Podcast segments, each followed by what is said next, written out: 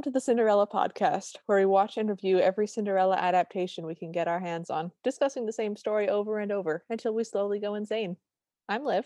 And I'm Talon. And today we watched the 1997 Rodgers and Hammerstein Cinderella, uh, which is the Brandy Cinderella. It's It's, the the, Brandy one. It's the Brandy Cinderella. It's so good. I was so happy about this. I thought that the 65 one had ruined this for me forever, and I was mad about it. And it didn't. I'm just, I'm happy. I feel like the first time I watched this with you, I liked it, but it was like, it was It- fine. It was okay. I really liked it this time. I liked it much better this time. Yes.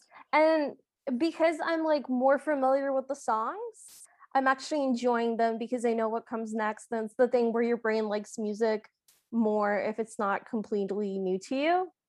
Yeah, also you're able to pick up more nuance because the songs play in the background as background music. Mhm. So they'll play 10 minutes ago in the background. They'll play a girl like her when we first meet the the stepsisters, even though they haven't sung it yet. So if you don't know that that's the song, it's not as it's like a it's like a leitmotif. yeah, it's it's lovely. It is actually literally a leitmotif and it's wonderful. So, I loved it. I was looking forward to this because I knew I was gonna like it. It was just so nice to go into a recording day knowing that we were gonna watch something good. Yep. Just knowing that and just being able to relax and just enjoy myself. Absolutely. So this is the iconic multicultural Whitney Houston, Whoopi Goldberg version. I somehow did not watch this as a child. So I watched this for the first time a few months ago when we were initially just watching Cinderellas for fun.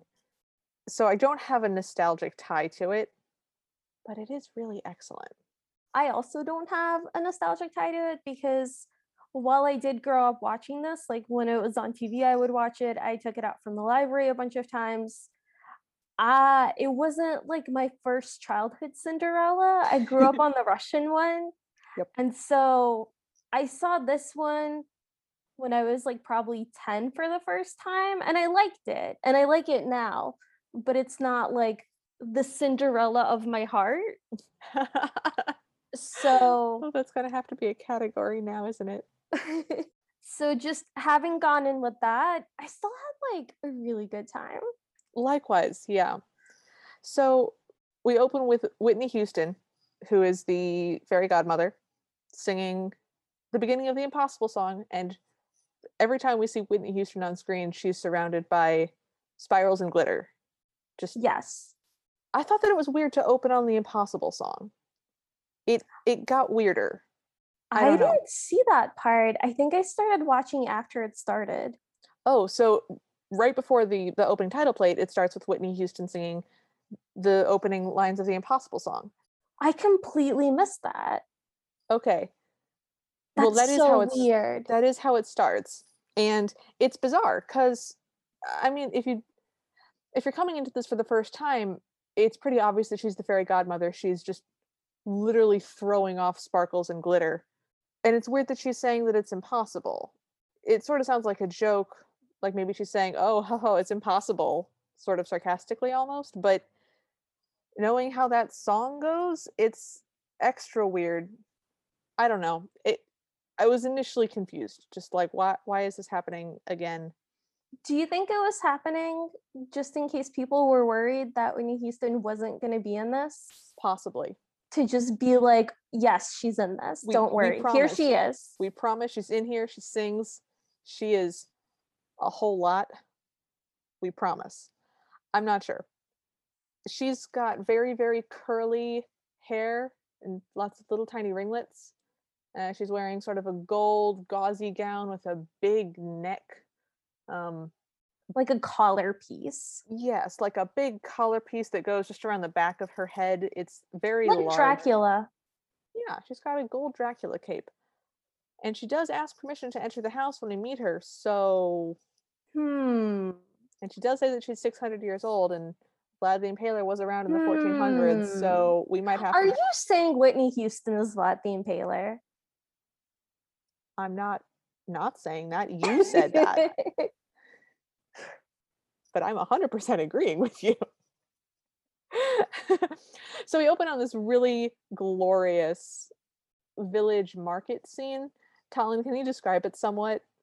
Okay, so first of all, the camera is pointed at ground level. So you're just at first seeing people milling around and you're just seeing their shoes. Mhm. And despite that, it's still like very engaging because everyone's wearing these beautiful colors and everyone's shoes and dresses and pants look very different. And some of them are doing dance steps.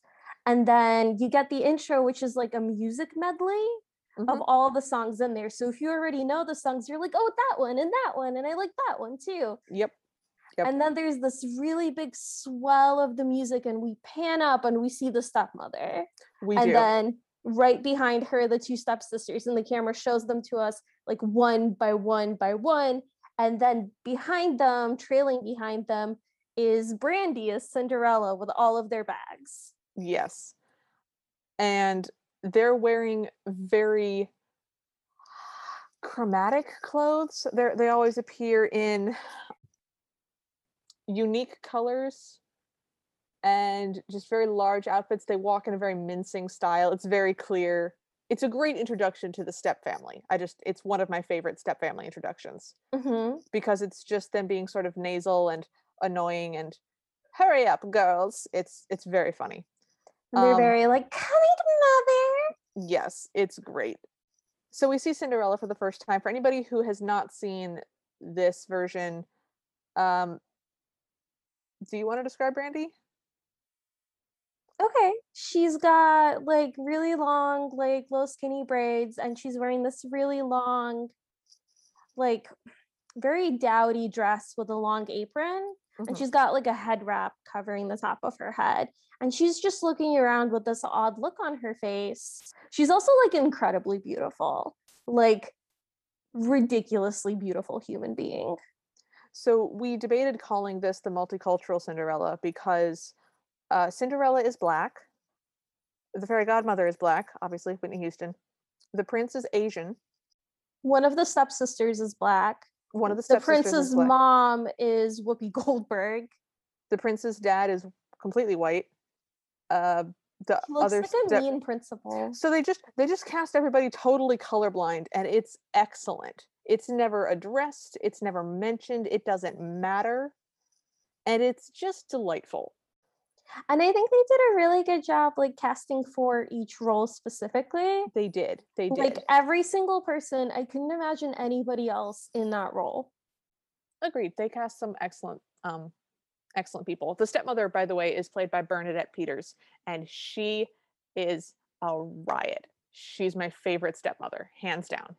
So the so the stepsisters start to try on some incredibly ugly hat and they ask Cinderella and this is the first time we really get a line from Cinderella and she says very softly and sweetly because her entire persona in this movie is just sweetness, just sweetness personified, kindness and sweetness. But she says, "Well, I don't know much about hats, but it doesn't really flatter either one of you." And it's great because she's not being mean. She's clearly found the most politic way to say that's an ugly hat, guys. It's hideous. And obviously the stepsisters yell and, you know, stomp off about it. But it's I think that's a really great encapsulation of her character of just I'm not going to tell you a lie to make you happy, but I'm going to be as nice as possible. And that's a nice take on Cinderella. She comes across as very unfazed, like very above it all. Yes. Like she doesn't seem to she doesn't act as though she's afraid of them. no. She's just very like this isn't a priority for her. She's in the city, she's surrounded by beautiful things, she's daydreaming, she's having a wonderful time, and their problems are like not a problem for her. Yeah. So she starts Cinderella starts singing the introduction song, um, looking at the and she's looking at a bunch of couples who are in love. She's also looking at a puppet show in which a beautiful purple puppet prince proposes to like a puppet princess. Yeah, And he great. looks like the prince from the Russian cartoon Cinderella. He does. I have a note about the puppet show too.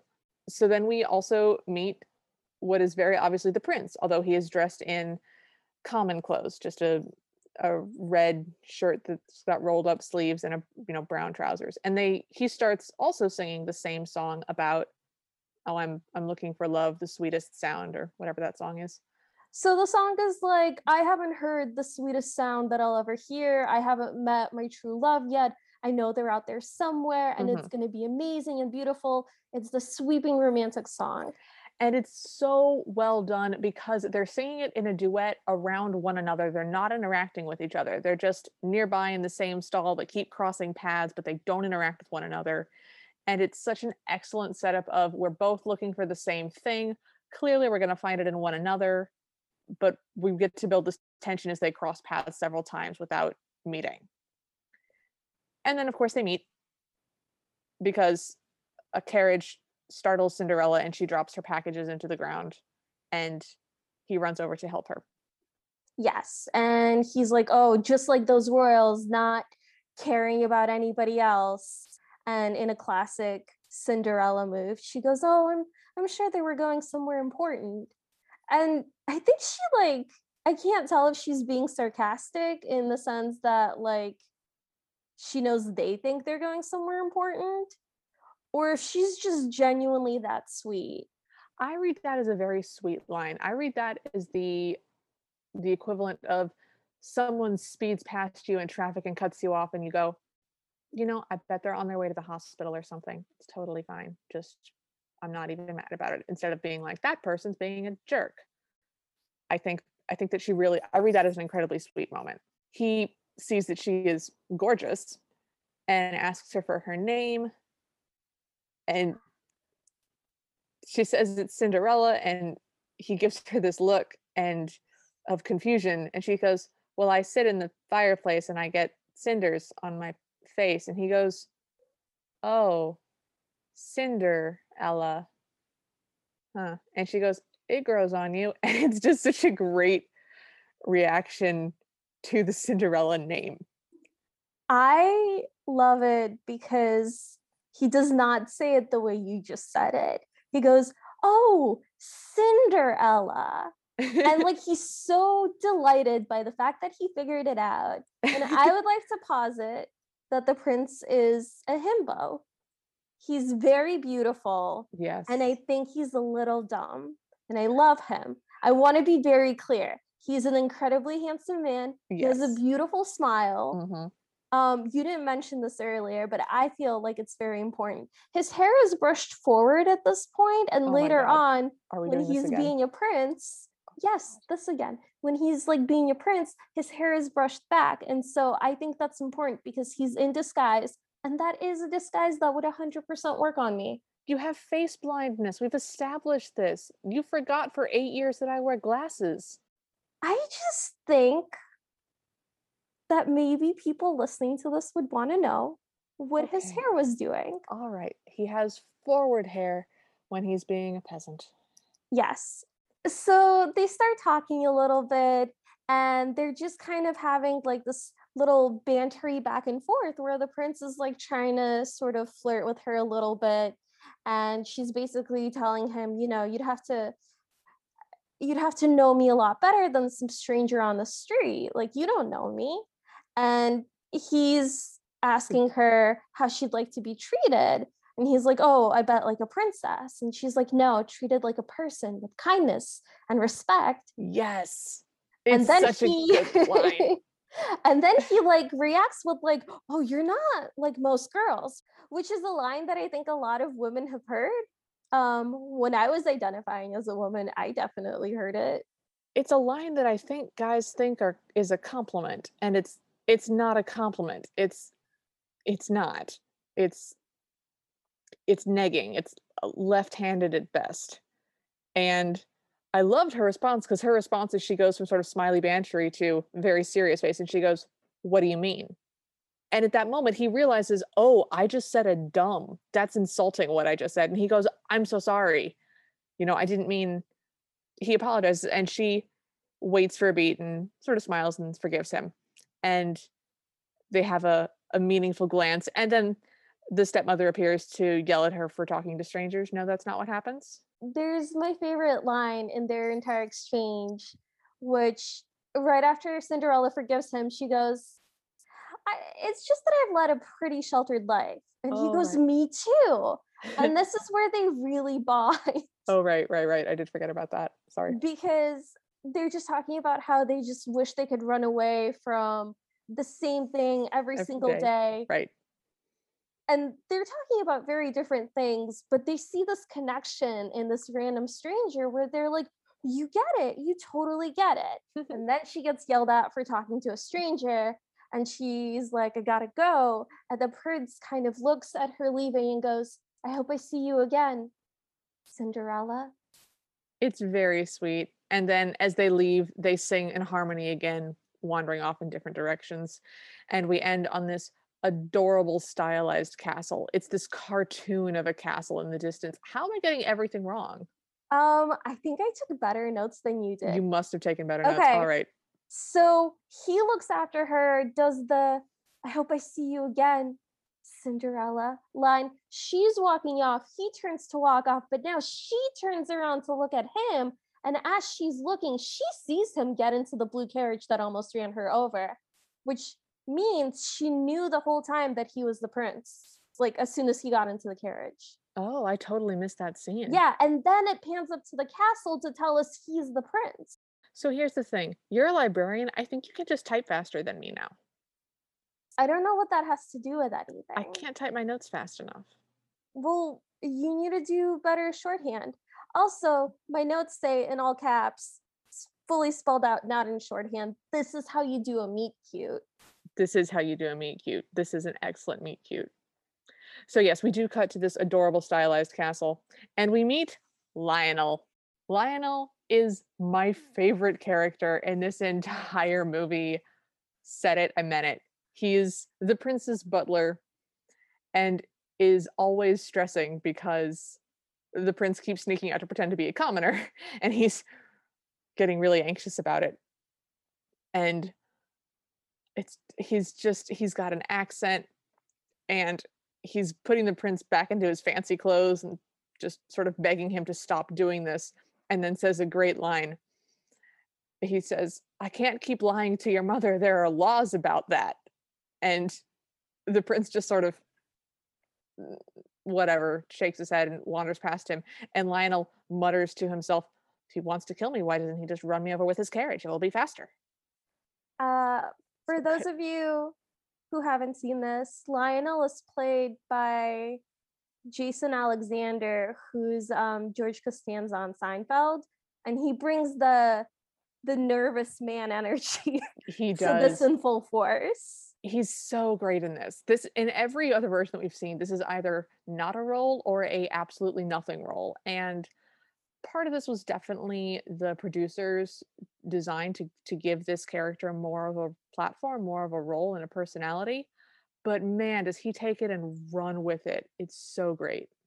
He also does a really good job of walking the line of being very frustrated with the prince and also being a hundred percent on his side. He does. It's a it's a great line and he walks it excellently. I was going to stop agreeing with you. I was going to do that less. So we meet the king and the queen. And the queen is Whoopi Goldberg, and she's wonderful. They're wearing purpley clothes. Queen has a, a tight gown with like a big skirt, and the king is wearing sort of a purple smoking jacket. It's it's a pretty great look actually. And so they're discussing things, and they're clearly plotting something and the prince is like what is this and the queen uh, the queen says well you know we're just having some people over just family a few close friends and all the eligible young ladies in the kingdom just four or five hundred well, before that we get the line, we were just talking, and the king says, Your mother talked. I listened. And it's it's a great line. uh the father is mostly there to do like a couple of like really quick one liners and then Yep. just be a foil for whoopi goldberg He's, which is excellent yeah, he's just her straight man, and it's fabulous. So the prince says that he doesn't want to go, and the queen goes, says to her husband, What's he saying? And the king looks at her and goes, He's saying he doesn't want to go to another ball. And then Whoopi Goldberg just squeaks. Whenever she is frustrated or overly excited or confused, she makes this sound like a if you squeeze a hamster too hard. It's just if you've ever she listened really imbues it. close to a rabbit, like the sound that rabbits make if you listen real close. but she imbues it with so much emotion. You can always tell what kind of squeak it is. Oh So yeah. at first they're like confused squeaks, like, "What? What? What?" and then they're just sad. They're just a sad squeak. I, I can't do it. I'm not No. Whoopi Goldberg. no, but it's great. Just sad squeaks. Very high So pitched. she makes so she makes the sad squeak and she kind of dramatically walks over to where she was sitting and kind of throws her head in her arm and goes max my smelling salts and then when nothing happens she stops fake crying and goes max mm," and kind of like does like a go on face and he goes over to his son and is like oh i must have a conversation with my son and he goes son we just want you to be happy and she goes, No, happiness has nothing to do with it. We just want him, of course, we want him happy, but we just want him settled down and married and producing an heir. Yes, it's a great line. Especially because normally you would get that sort of line from the king. Normally the king is the one pushing the like, you need to have an heir, my son. I must have a son to carry on the name. Normally that's sort of a father's line. And it's really great that it's Whoopi Goldberg pushing it. I, I find that really excellent. I get the sense that she just wants them to retire. Like she's ready to just go on a lot of vacations. Oh yeah, I, I get that feel. And so the prince responds with, you know, I'm not opposed to this, but I just I want to be in love when I get married, like you were. And we get this really cute moment with the king and the queen where they just sort of look at each other and have a little handhold moment, just sort of a, oh, you know, we were really in love. And it's just a sweet moment. It's I liked it. So he agrees to the ball and I don't think he does agree to the ball He- at this point. uh No, they just go ahead. well he says he says like I just want to make you happy or something. And yeah, but he doesn't agree. No, he doesn't it. agree to the ball. You're right. He says something like, I want to make you happy. And the queen goes, Oh, yay. And immediately starts planning again. And we get the line from the prince, sadly, you didn't hear a word I said. And he sort of sadly walks off and she continues joyfully planning the ball. That's what happens. That's what happens. And so then, as an excellent intro, the queen starts dictating to Lionel a proclamation. And it Yes. is the intro to the His Royal Highness Christopher Rupert Lancelot Frangelica I didn't write down the name this Yeah. time. No, how He has, didn't like- write down the name. I'm sorry, they say it very fast. He has a really long name and they just they read it out and that's the gag is that his name is long. And at one point one of the names that they're listing is Herman and usually after so they say the name Herman and then somebody else goes Herman and they go Herman. Uh, Yeah. but in this one when Lionel asks Herman, Whoopi Goldberg says Herman and answers so proudly like she's like, "Yeah, Yeah, Herman." Herman. It's it's really good. So we we cut from that into Lionel actually singing the song and reading the dictation of this proclamation. And it's a really great song. And they do it really well. This song is an expanded version, so there's a lot of lines in it about different types of food and different types of cloth. And we get this big dance scene with women in the village carrying loaves of bread on long wooden sticks and people carrying bolts of cloth and people rolling barrels of wine and it's just it's a full-on Rodgers and Hammerstein dance number and it's excellent. it's very reminiscent of the Prince Ali number from the Aladdin cartoon. Yeah, it's it's If- real great. If you want like a point of reference. Um, Yeah. So what I really liked about this version is before they just had like one character sing it, and there's bits where like somebody gets like one line here, one line there. But here they broke it up between a couple of characters. So they have Mhm. Lionel. Well, they have the Queen started, and then it goes to Lionel, and he's singing it because he's doing the proclamation in the street Mhm. and then you see the stepmother hear it and then she runs into a store because this is still all happening on the same day and cinderella and the step family are like still there shopping yes. so she runs into the store and then she sings part of it to her daughters who sing some of it back to her and then it goes back to lionel because now he's like well we need all this food for the ball we need this and this and this and we need it's all of these decorations mhm.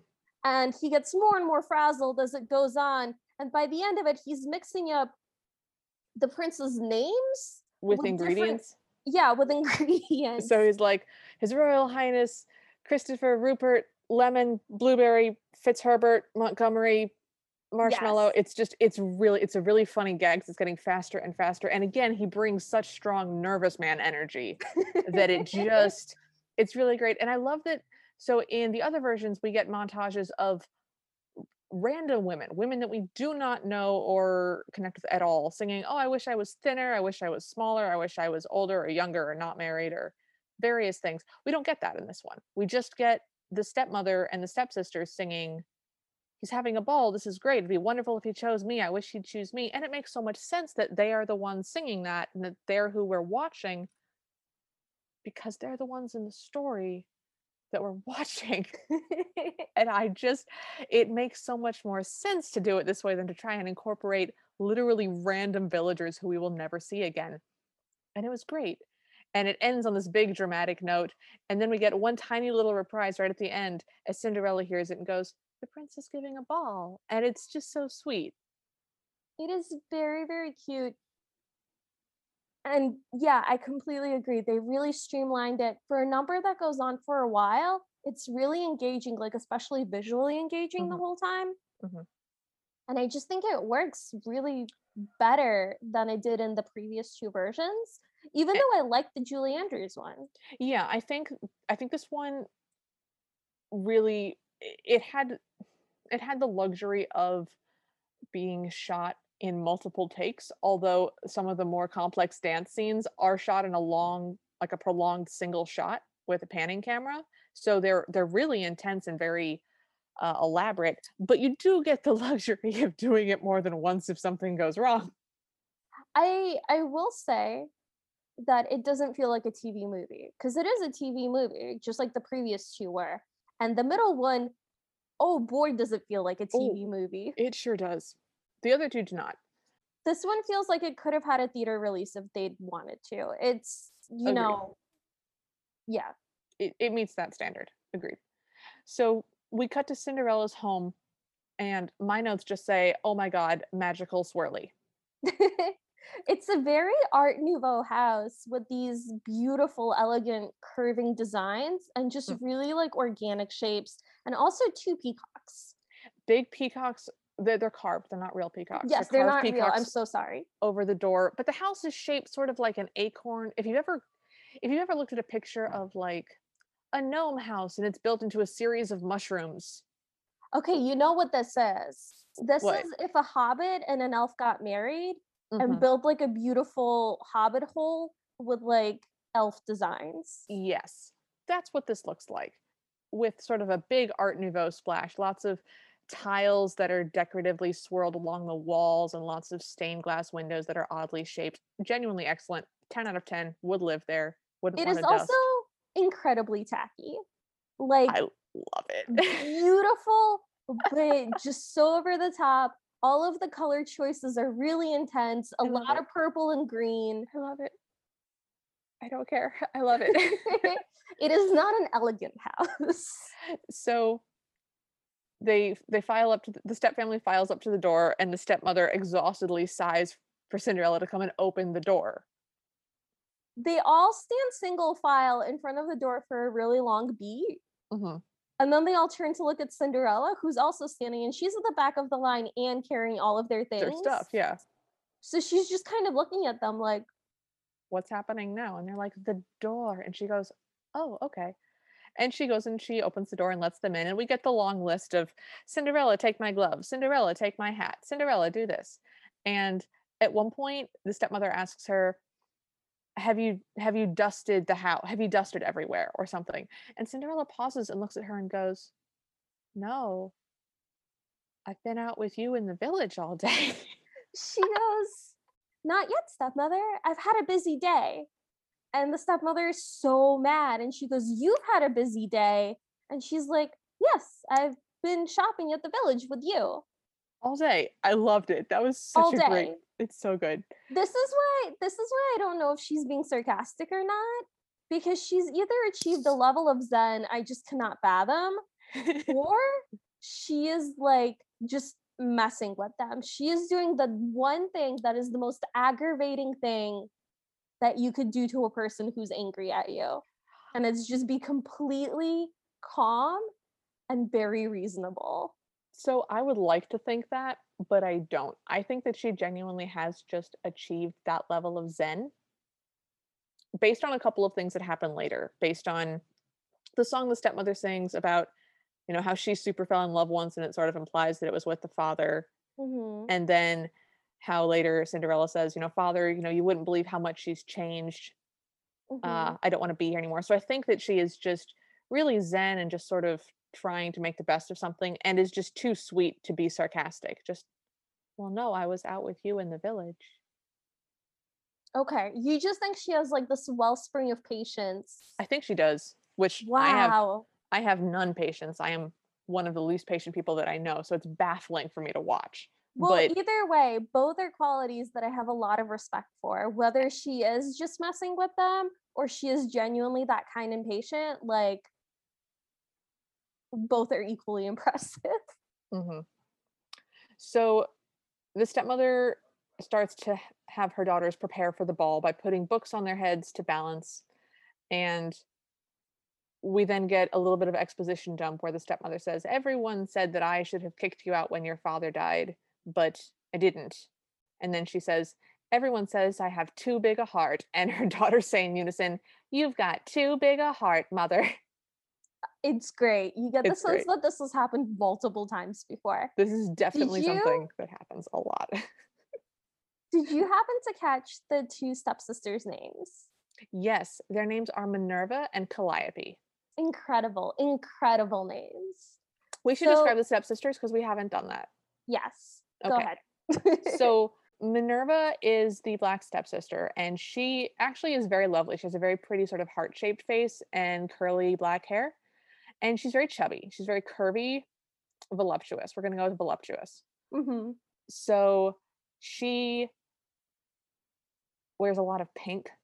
She's she's shorter, and then Calliope is the other stepsister, and she is very tall and gangly. She's incredibly pale, uh, incandescently white, one might say, with flaming red hair. She has bangs cut very short to give her the longest, awkwardest face possible.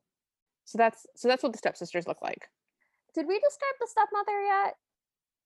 We didn't. Other than Bernadette Peters? We didn't, other than saying Bernadette Peters. Do you want to describe the stepmother?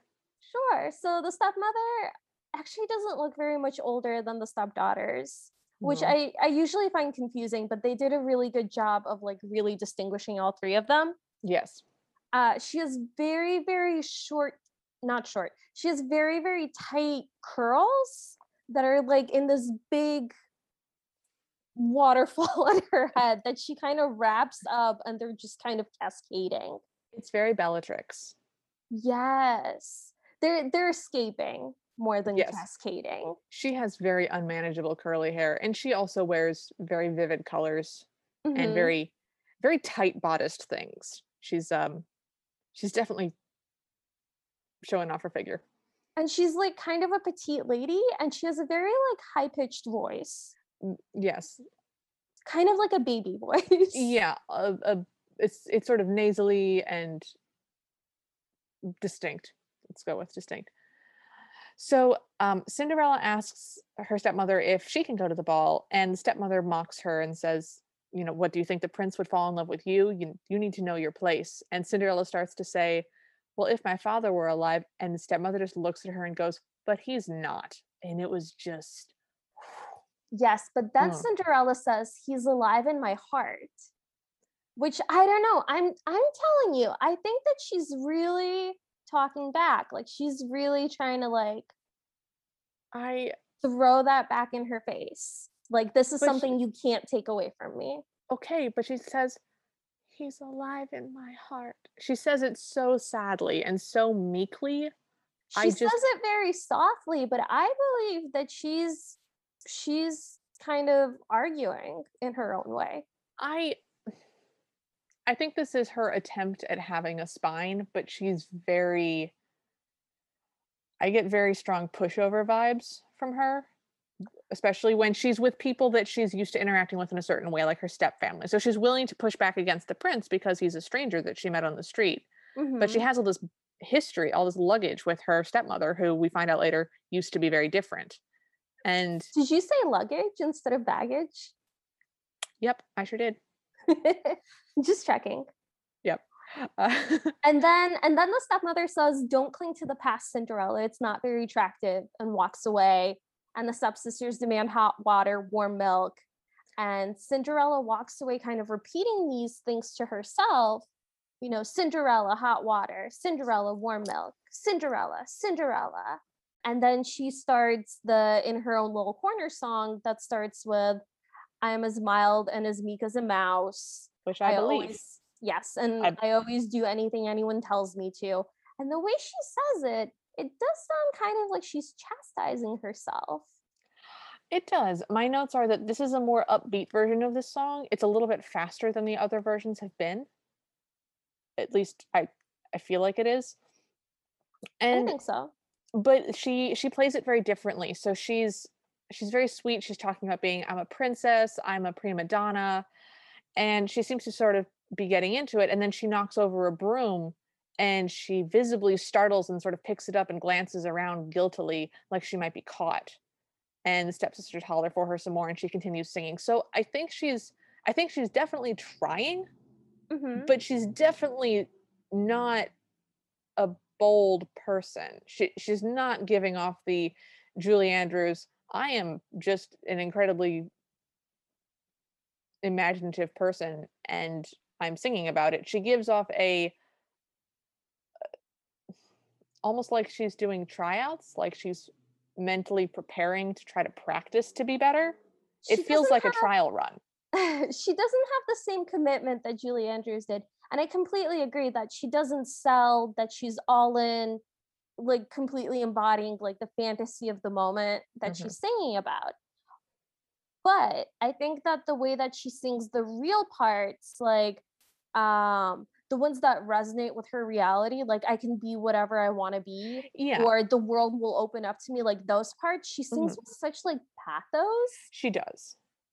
They also do a fun bit at the end where she's talking about I'm a I'm a huntress on a safari and she starts to sneak up the staircase and she talks about finding a lioness in her lair but she's forgotten her gun and she's clearly just peeking into the stepmother's room like the room where the sisters and stepmothers have gone into and I thought that was such a great hmm use of the other characters who aren't part of the song but she can still interact with them. I thought that was great.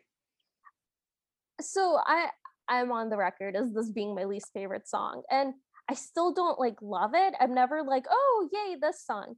But i thought it was fine. I enjoyed it okay. I like the way that she interacted with all of the props. I know this sounds like really like minor praise but she really like imbued the scene and she played with the broom like she held it like it was a spear and when she ran away from the lioness she kind of like ran back to the kitchen and closed the doors like she was scared. And Yeah. I thought I thought she did about as well as one could do with that song. Agreed. She interacts really well with all of the various scenery. Acting. That's the word. Yes, she acts it really, and she has a beautiful voice. There are Yes. some songs that I don't like the way that she sings them as much as I would like to, but she does sing the song really well. She has a very pretty voice. So we the the stepsisters holler for her again, and then we cut to the palace and we see Lionel humming the the prince giving a ball song again.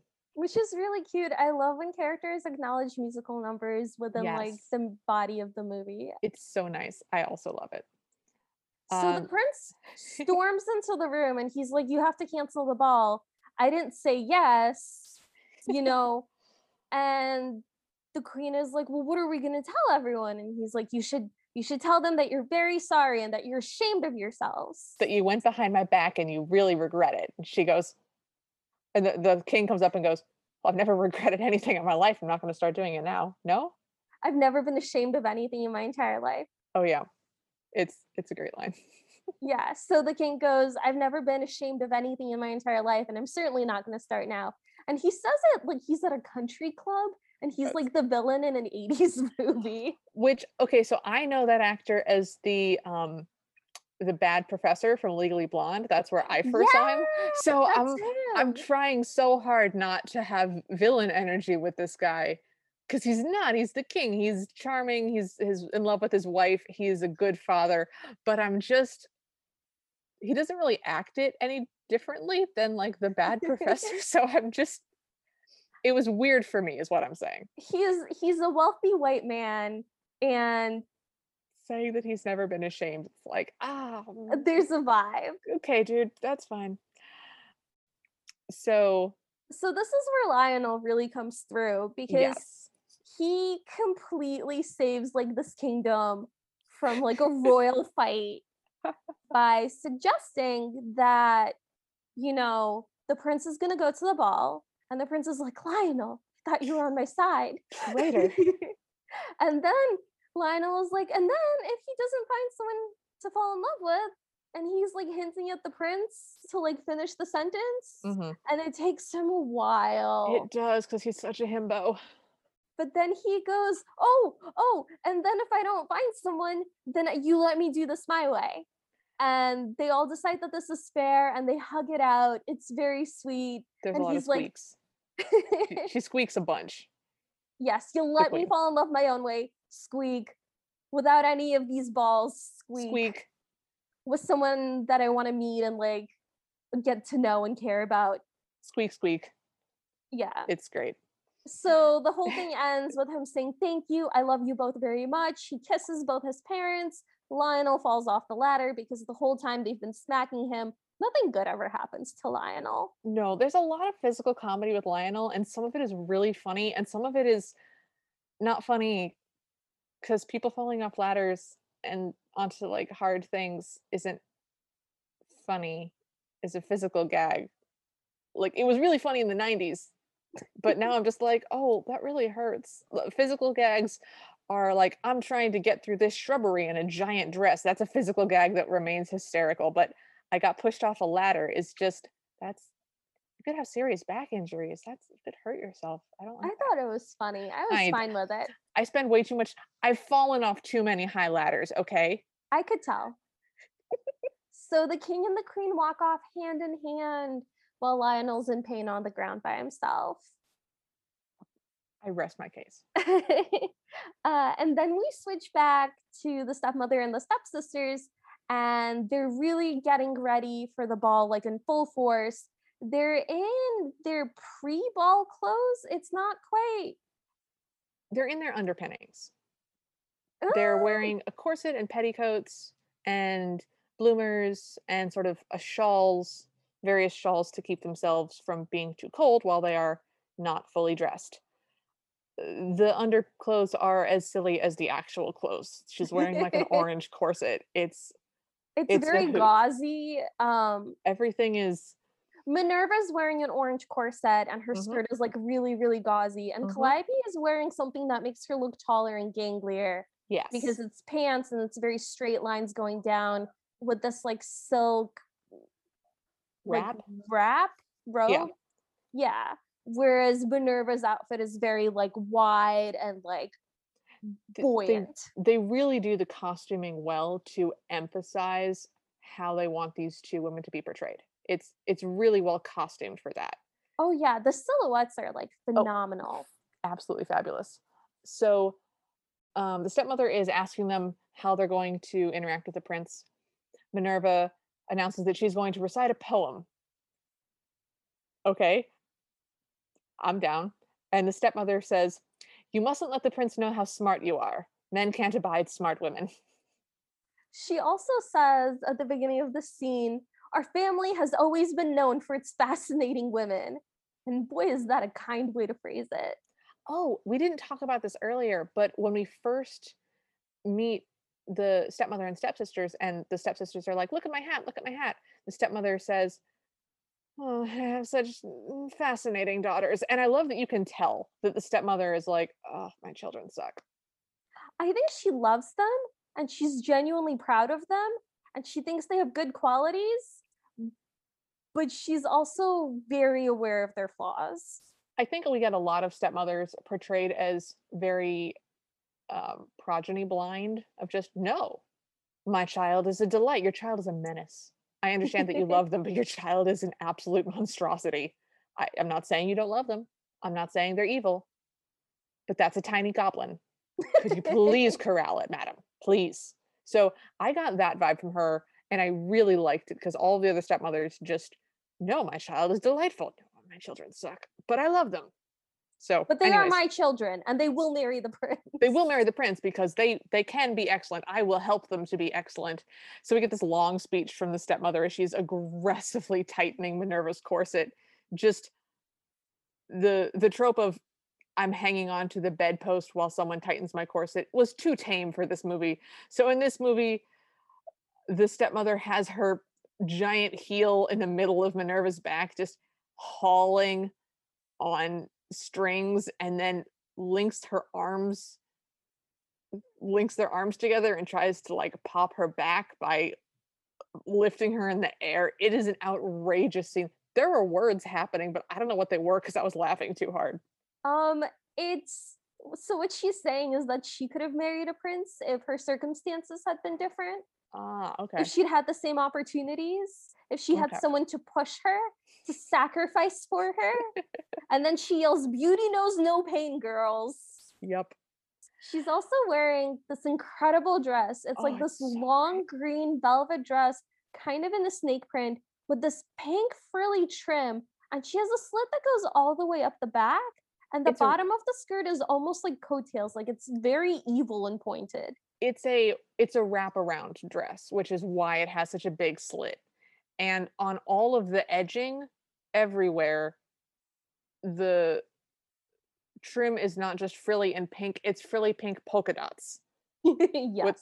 p- frilly pink with darker pink polka dots and it's just a, and she's got this big green ribbon entwined in an absolute mountain of hair and it's delightful i would wear that hands down i don't care so Minerva's going to recite a poem, and Calliope has been practicing her naturally infectious laughter it's so great because tonight she's going to laugh infectiously. she is and she proceeds to give us an example of this which i am not going to attempt but suffice to say it starts out very high and ends in several snorts It's a very upsetting laugh. It is. And she does it so well. She does it so well. And Uh, there's more getting ready antics. And the stepmother says, Remember, we hide our flaws. And they all chime in together and say in unison, Until after the wedding. and Cinderella says, But shouldn't a man love you for who you are in spite of everything?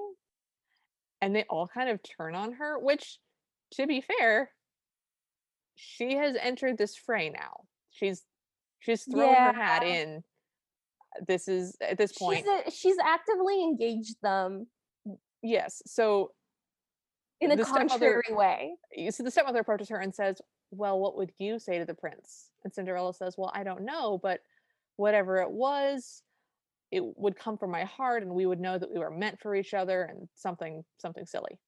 and he'd smile and kiss my hand and the and the stepsisters swoon and they're like that's so romantic and the stepmother yells rubbish this isn't about love it's about marriage and she does her song about how falling in love is bad because she fell in love once and it was beautiful and then it ended Mhm. and now love fell out of love with her yeah, it's called Falling in Love with Love, and love fell out with her, and trust is for children.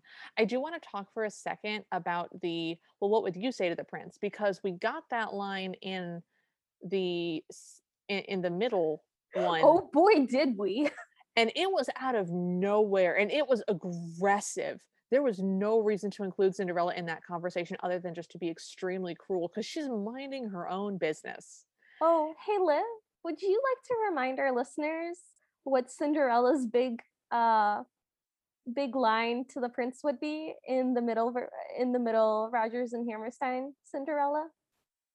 You do No. it so well. your highness i wish i would be your bride it's stupid It's the worst thing you It's could possibly say to someone you're interested in. literally, literally, what would you say to the what would the first thing out of your mouth be? I wish you would marry me. And So it's not just like marry me. It's oh, I wish you would marry me. I wish I would I would be your bride. It's it's I hated it. But I hated it for a whole bunch of reasons. And one of the reasons is that out of nowhere the stepmother turns to her and is like, "Well, what would you say?" And it's just super mean. And in this one, Cinderella has legitimately entered into that conversation. And while what the stepmother says is certainly mean spirited and attempting to be condescending and belittling, it's not out of nowhere. And I like that Cinderella's answer is, uh, I didn't plan that far ahead, but it would be something and we'd connect. And it, it felt much more natural. It felt like a reasonable answer for her to give and a reasonable thing for the stepmother to ask, given their various personas. So Yes. I, liked agree. it much better in this one. It wasn't present at all in the Julie Andrews version, which I posit that it didn't need to be because it was. I, I don't think that added a ton to the story, but I it was definitely it. I like it in this one. I definitely didn't like it in the previous one. Oh yeah, agreed. And so we end the falling in love with love song with them now being ready for the ball. They're now in their their ball gowns, their final attire. There's lots of They peacock the imagery. song.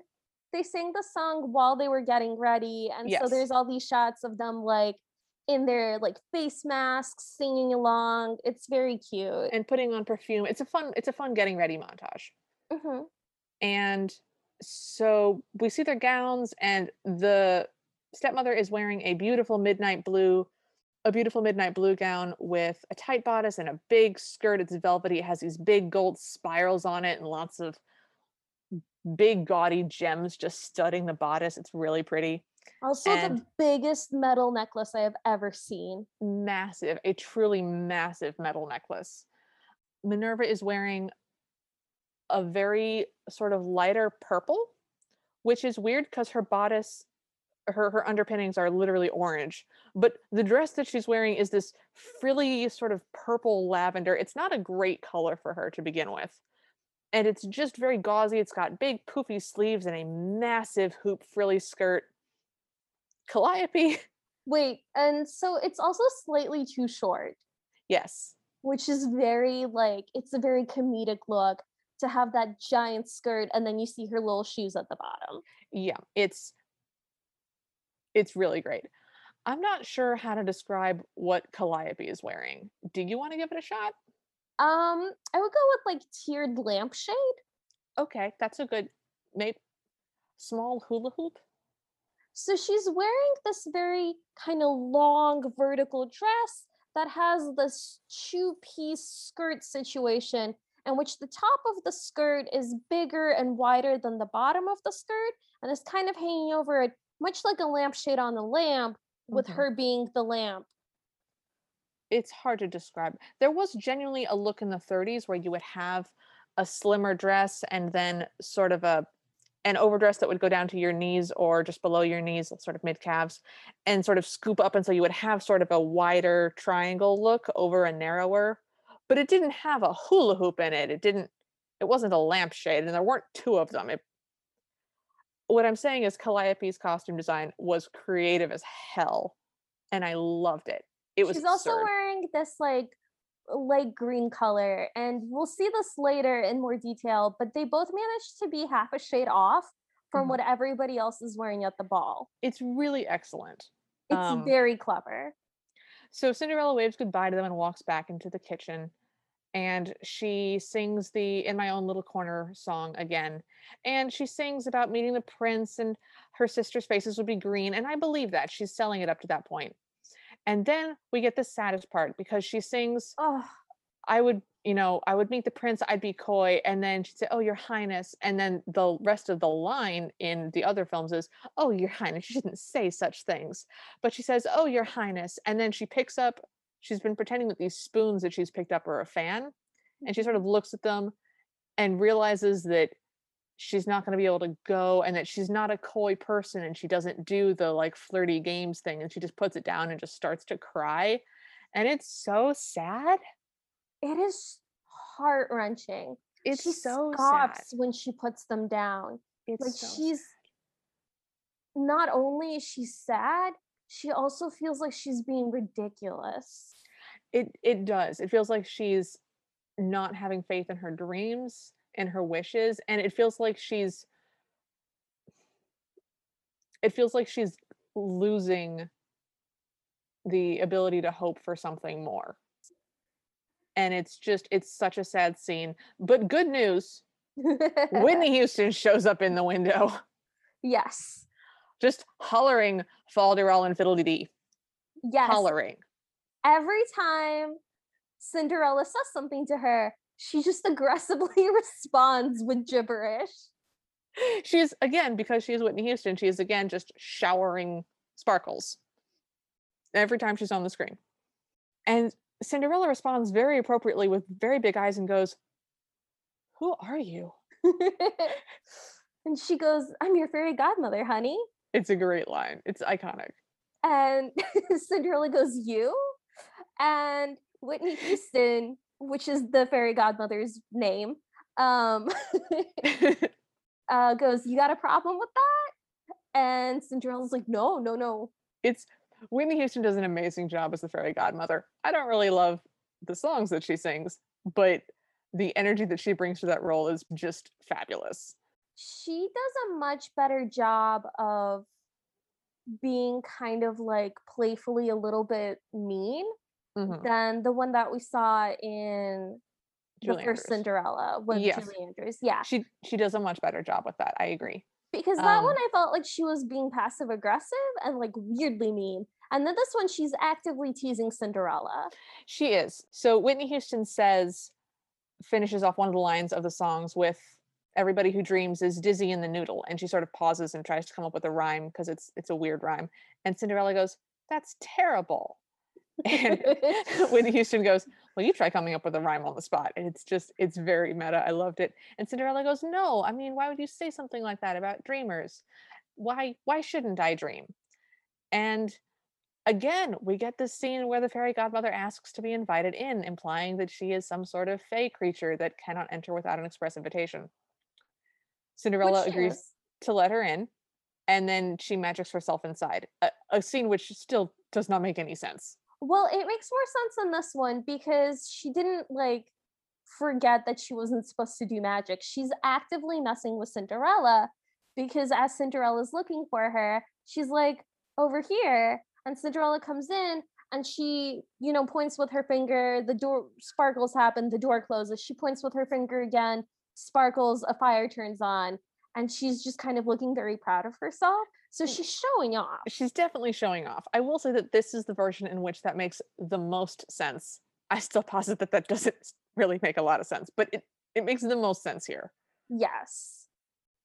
Cinderella asked, How'd you do that? And the fairy godmother says, Practice. So Cinderella says that she had always hoped that somebody would come and take her away. And the fairy godmother responds with, You need to do stuff for yourself. Find the song in your own soul or something. It the, the words are dumb, but the message is, hey, you got to do stuff for yourself, which I liked. And then okay, you know what I didn't like though? no what? the part where she's the part where she tells Cinderella that the reason her stepmother is so mean to her is because she quote can't handle how fabulous you are. Yeah, that's a weird line.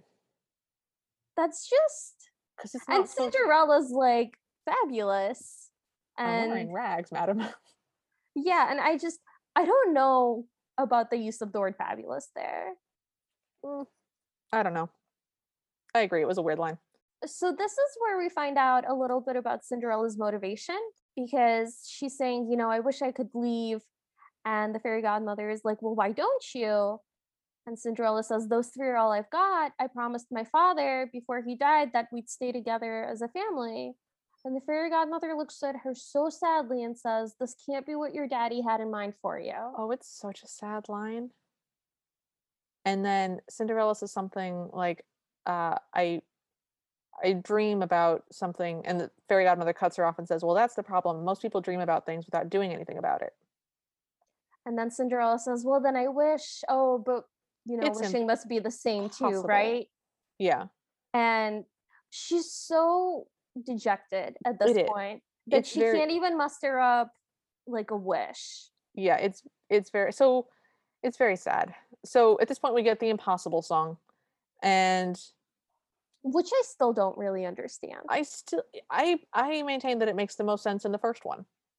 That's So The in the impossible song, so in the impossible song, if you haven't listened to our two previous episodes on this, how dare uh, you first of all. exact same script. yep. uh in the impossible songs they're basically singing how you know all of the things that you dream for are possible and people who believe in that are just silly and dizzy in the noodle and all of that stuff and so they're like oh going to the ball that's impossible a pumpkin turning into a carriage that's impossible a country bumpkin falling in er, marrying, a, prince, impossible. Impossible. But And impossible then- things are happening every day. yes and then it kind of turns the corner and they're sort of like ah but i can do impossible things So Cinderella then says, "Wait, if impossible things are happening every day, then why can't I go to the ball?" Why shouldn't i have impossible hopes and dreams yeah, it's a it's a, which is a good line. I liked that corner turn. And then the fairy godmother does something weird and she goes, "Well, go to the ball then. Nothing's stopping you." And it just felt weirdly challenging. Like that felt like a weird dare almost. yeah I, it would have worked if it was one of those Cinderellas where there's three days at the ball, and for the first one, all she wants is to look. Yes, it would have worked really well there. Doesn't really work here because Cinderella responds with, Well, I don't have any way to get there. And the fairy godmother goes, That's true. And then proceeds to magic the pumpkin, which she I doesn't get in her I first wonder- take.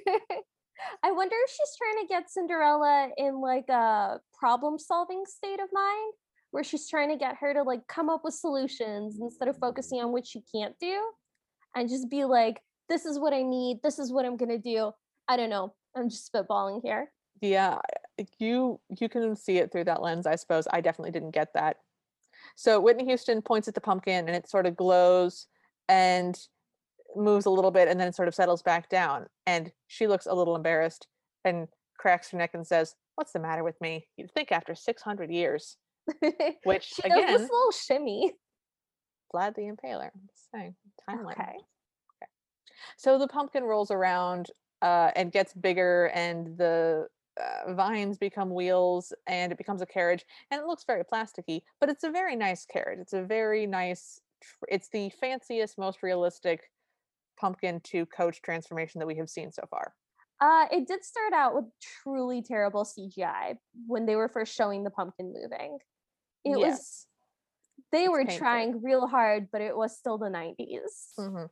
However, it is still the most fancy and realistic, and I will say, still the best pumpkin to coach transformation that we have.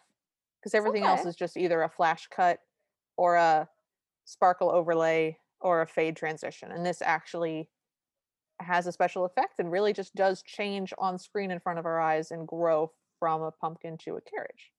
I liked the transformation of the mice to the horses. They'd actually shown us the mice a couple of times. They were in a cage in the kitchen. So Yeah. like we saw where that was coming from. Mhm. I, I just always think it's weird that the fairy godmother asks for mice and Cinderella's like, oh yes, I have a cage of mice right here. I so it's here. nice that they put it in the scene for us earlier so we could notice it. But they come out of the cage and they turn into horses first and then they get bigger, which is much better than the opposite, Yeah. which would have given us, you know, horse-sized mice for a second. Again, which we've agreed we don't want We don't like big. that. we don't like that. We then get rats turned into coachmen and they do the crouchy thing where they are humans in crouch form and then stand up into mice, which we've established Talon does not like. Well, I don't like because they're kind of like doing rat things still. They're Yeah. kind of like digging in the grass. And then the Yeah. fairy godmother goes, ahem. And then they kind of look up and they brush themselves off and they go and be coachmen. But those, they're like still like thinking mouse thoughts. Like, this is not right. Mm-hmm. So Whitney Houston asks if there's anything she's forgotten, and Cinderella sort of looks at her like, "Well, I don't have anything to wear. And the Uh, fairy godmother makes her spin around. She says, "Spin around, don't make me do all the work." And I love when they spin in a transformation sequence. and it's really nice. It's a really nice transformation sequence. Her Um, gloves appear, and then like her sleeves, and like the bodice, and then the skirt, like the little floofy bit at the bottom, the bustle. Yeah, it's not really a bustle, but it's it's it's a mini train, I guess. It's Yeah, and then the full skirt appears. It's very like magical girl transformation because she's spinning mhm. and things are appearing in pieces, and I loved it. Yes, it's it's beautiful. Her dress is a very pale blue. It has a tight bodice and a very full skirt that's mostly made of sparkly tulle. hmm So it's very floaty. Her bodice has a little flowy tail bustle bit off the end, which is what Talon was talking about. And it has these really lovely drapey off the sleeve shoulders. And her hair Off is the up sleeve shoulders. sorry, has these really beautiful off the shoulder sleeves that are drapey and just very pretty. She has her hair up now in this beautiful updo with a little tiara. It's just, it's genuinely beautiful. I loved it. She she also has very 90s blue eyeshadow to go with it, but Oh, it all does. works. but it works because her dress is blue and the blue eyeshadow does not look terrible on her. It looks okay. It's obviously not ideal, but we didn't know about the blue eyeshadow yet. So it's okay. We got I- better. I will say that this is a beautiful, beautiful dress. It is very much what a young girl would want as a princess dress, Mm-hmm. rather than like what an adult woman would want as a princess dress. I think I think they definitely knew their audience. hmm so the fairy godmother tells her that it ends at midnight cinderella says sort of balks and says well that that's why midnight and fairy godmother says look out i'll make the rules which is a great line um and then we get the reprise of the impossible song but this time they change it to it's possible and it made me happy That makes so much more sense. It works so well, and they're just both singing, and it's so triumphant. It is. And uh, Whitney Houston is floating around the carriage, just trailing glitter and spirals. Like a And- beautiful comet Yeah. made of magic hmm with the torso of a woman. Yep. Uh, the carriage itself is also glowing and just trailing sparkles like exhaust. Um, and then it explodes into fireworks. And not not it itself, but it just The I'm not sh- scene. it combusts. There's fireworks. And then we're at the ball. Oh, Talon, can you describe the ball? The ball is so beautiful. They did such an incredible job with the costuming because everybody is wearing something shifting on a shifting scale of like a blue teal color to this purple color. So everything looks iridescent. Mhm. And all of the gentlemen dancing at the ball are wearing these dark blue purple suits. And all of the women are wearing these beautiful dresses that are all like tealy, bluey, purpley. And the and the prince is wearing this solid white outfit. And now his hair is pushed back and he's very regal. And he stands out so much. And like I said before, the stepsisters are wearing half a shade off from everybody else. So Minerva's dress is a little bit too pink of a purple, Mhm. and Calliope's dress is a little bit too green of a teal. Yeah. So they still pop out without disrupting the color scheme completely. It's Yep. Such a good job. they they really did an excellent job. The dresses are all sort of a similar style with tight bodices and full flowy skirts. They're basically just a traditional prom dress. So there's a long line of girls waiting on this big staircase. Yes. And Lionel is bringing them one by one to the prince to sort of switch them out as they dance with him. And what they're doing is a very staged um almost medieval dance um of just we approach and we spin and we walk forwards and bow and we walk backwards it's it's very stylized and it's very slow and stately the prince is very much not having a good time He is We- actively yawning. he's actively yawning. We get an amazing scene with the king and queen where the queen says, Look, there's so many lovely women. I'm sure he'll find the girl he's looking for. And the king says, Well, what happens if he if he doesn't? And Whoopi Goldberg just goes, Then the ball will never end. And Then we get my favorite line because we see all of the young women standing on the staircase and we see the two stepsisters in the middle and Minerva's kind of clutching the railing and Yes. she's pretty close to the front of the line but she's not there yet and she just bellows I want a chance at him and it's amazing and the prince hears her and is definitely alarmed, visibly concerned. And he does in, describe being a piece of meat later on which uh, and I think this is the moment the other princes who describe themselves as feeling like pieces of meat, mm, I think that this guy wins. I think he wins the piece of meat challenge. We then get another great scene with the king and queen where the queen goes, Was that a smile? And the king says, It was a wince. And the queen goes, Tiny smile? And the king goes, Wishful thinking. And she sort of slaps his hand. It's it, they have a really great little relationship, and I really enjoyed seeing it. It was very cute. The stepmother accosts Lionel to get the girls moved up in the queue, and she's trying to seduce him. She's sort of like, Well, I know everyone's here for the prince, but I want to know about you. And she's not selling it very well. She's She forgets that he's balding, so she's like, Your full head of skin. Skin and and and uh Lionel is like not buying what she's selling, but he says, I honestly do wish there was something between us. And she goes, You do? And he goes, Yes, a continent. and walks away. It's pretty great. It's pretty great. So it's finally the stepsister's turn to dance with the prince. Minerva scratches herself. We we established earlier, but failed to mention to you lovely listeners That's that her flaw. That's her flaw is that she just when she's nervous, she's itchy. Yeah. So she she scratches herself and the prince instantly asks her about it, which seems weird. I don't Yeah, that was so rude. yeah, because she doesn't like scratch her butt or her boobs or her nose. She just sort of scratches like behind her ear, where you would very reasonably just be like, real quick, ear scratch. There's nothing I'm getting so itchy talking about this. I know, I'm sorry. It's psychosomatic. I'm like, oh Oh, so itchy. Yeah. Um, yeah, why would you ask somebody, do you have an itch? yeah, there's no reason for him to comment on that. unless you're like an adult speaking to a child.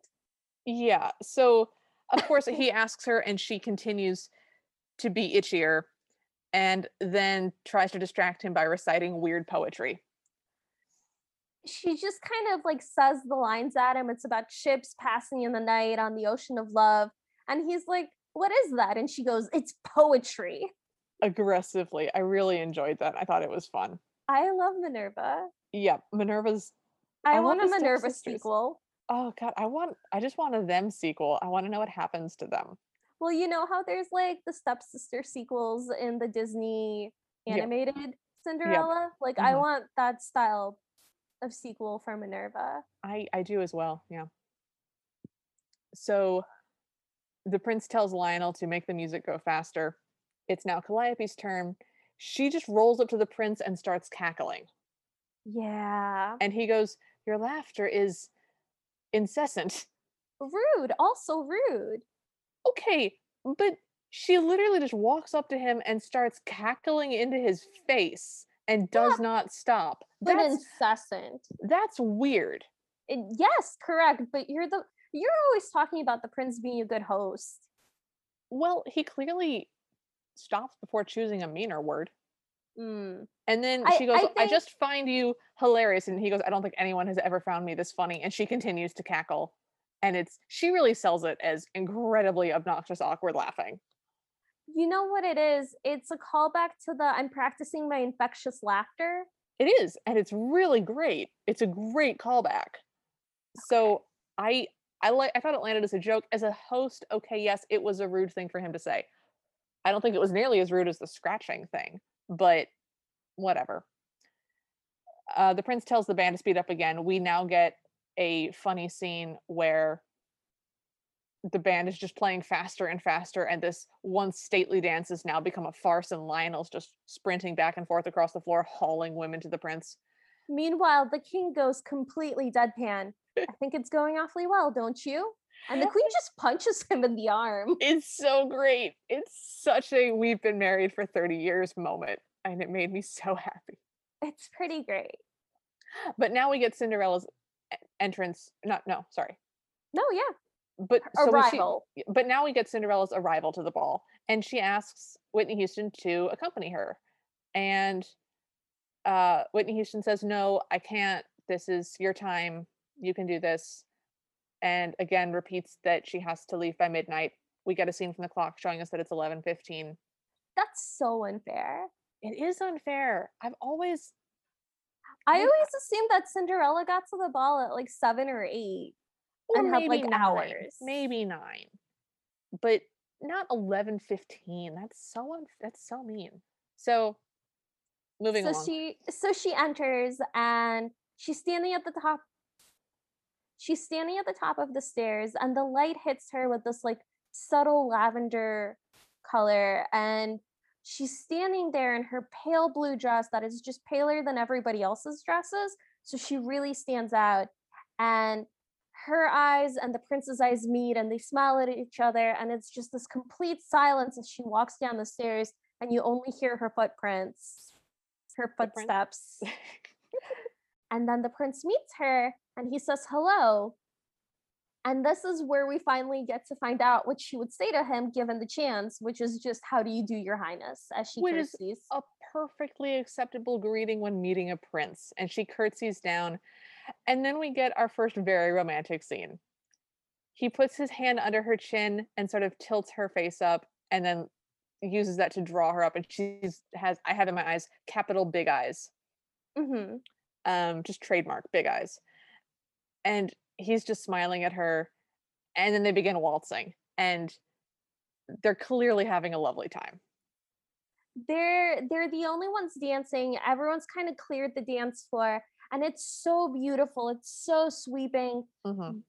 they're doing like amazing eye contact eye contact with each other and her dress is like so swishy and the king goes why if i were a young man and the queen goes yes dear he goes well i'd be younger wouldn't i and she goes yes dear it's such a great moment. I laughed. I laughed a lot. so the they actually talk while they're waltzing, which I appreciated. And the prince tries to figure out where they've met before. Um, and he suggests the sea and the mountains, like a different prince resorts that he's mm, been different to. various places that rich people would go. And she goes, No, I've never been there. She's just very not lying, but not offering any information. It's just very sweet and without artifice. So I think there is a little bit of artifice there because she already knows where she knows him from, and that's why she's not surprised. She saw him get into that blue carriage, so she knows why she looks familiar. And when he Yeah. asks, you know, do I know you from the mountains? And she's like, oh, the mountains are very beautiful. And he's like, you're very beautiful. It's just, it's sweet. it's then- very cute. He's a little dumb. He's a little bit of a dum dum. He then says that he completely forgot that there were any other people in the room. which I believe the way that And we get the 10 minutes ago song. And this is so well done. He sings it while dancing with her. We don't sit on her shoulder and watch him sing into our face, which is unpleasant. We just get to watch him sing to her as they both dance, which is a song about dancing. So it makes sense that they would do it while dancing. I'm not these over are things. These are things that happened in the previous Rodgers and Hammerstein. that I'm still mad about. So yeah, so he sings with her. It's romantic. He's singing with his huge smile on his face, which is hard to do. She's just starstruck. She also has a big smile. And the way that it's filmed, they're still in a room full of people and there are now other people on the dance floor. So they are dancing together with a bunch of other people dancing together but we only hear them and we hear him singing about i found you you're wonderful i just want to fly off i never want to come back down and it really sells the feeling of just connection it really sells the we're alone in the room there's no one but you this is romance it really really really really sells that so much better than them being just alone because it there are other people around and we see them, but we don't hear them because they're not important because nobody matters but the person we're singing to. It was so well done. And then we cut to them still dancing, but now Cinderella's singing the song. And I liked it. I felt like it emphasized that they were just always dancing with each other. Like screw everybody else. We're just dancing with one another. Mhm. So I, I liked I thought that was a really normally I really don't like it when I'm seeing cuts to itself, but this seemed like it gave us some passage of time and I really enjoyed it. I really like that it felt like a conversation between them. So first the prince sings, then Cinderella sings, and then they sing it together, and they're Mhm. just so smitten with each other. Yes. It's very cute. So then we get just the musical part of that and we get a big lovely dance scene which the prince and Cinderella are not in. It's just the rest of the ensemble. And there's lots of kicks and there's lots of lifts where the the men lift the women up and they go into sort of splits and get swung around.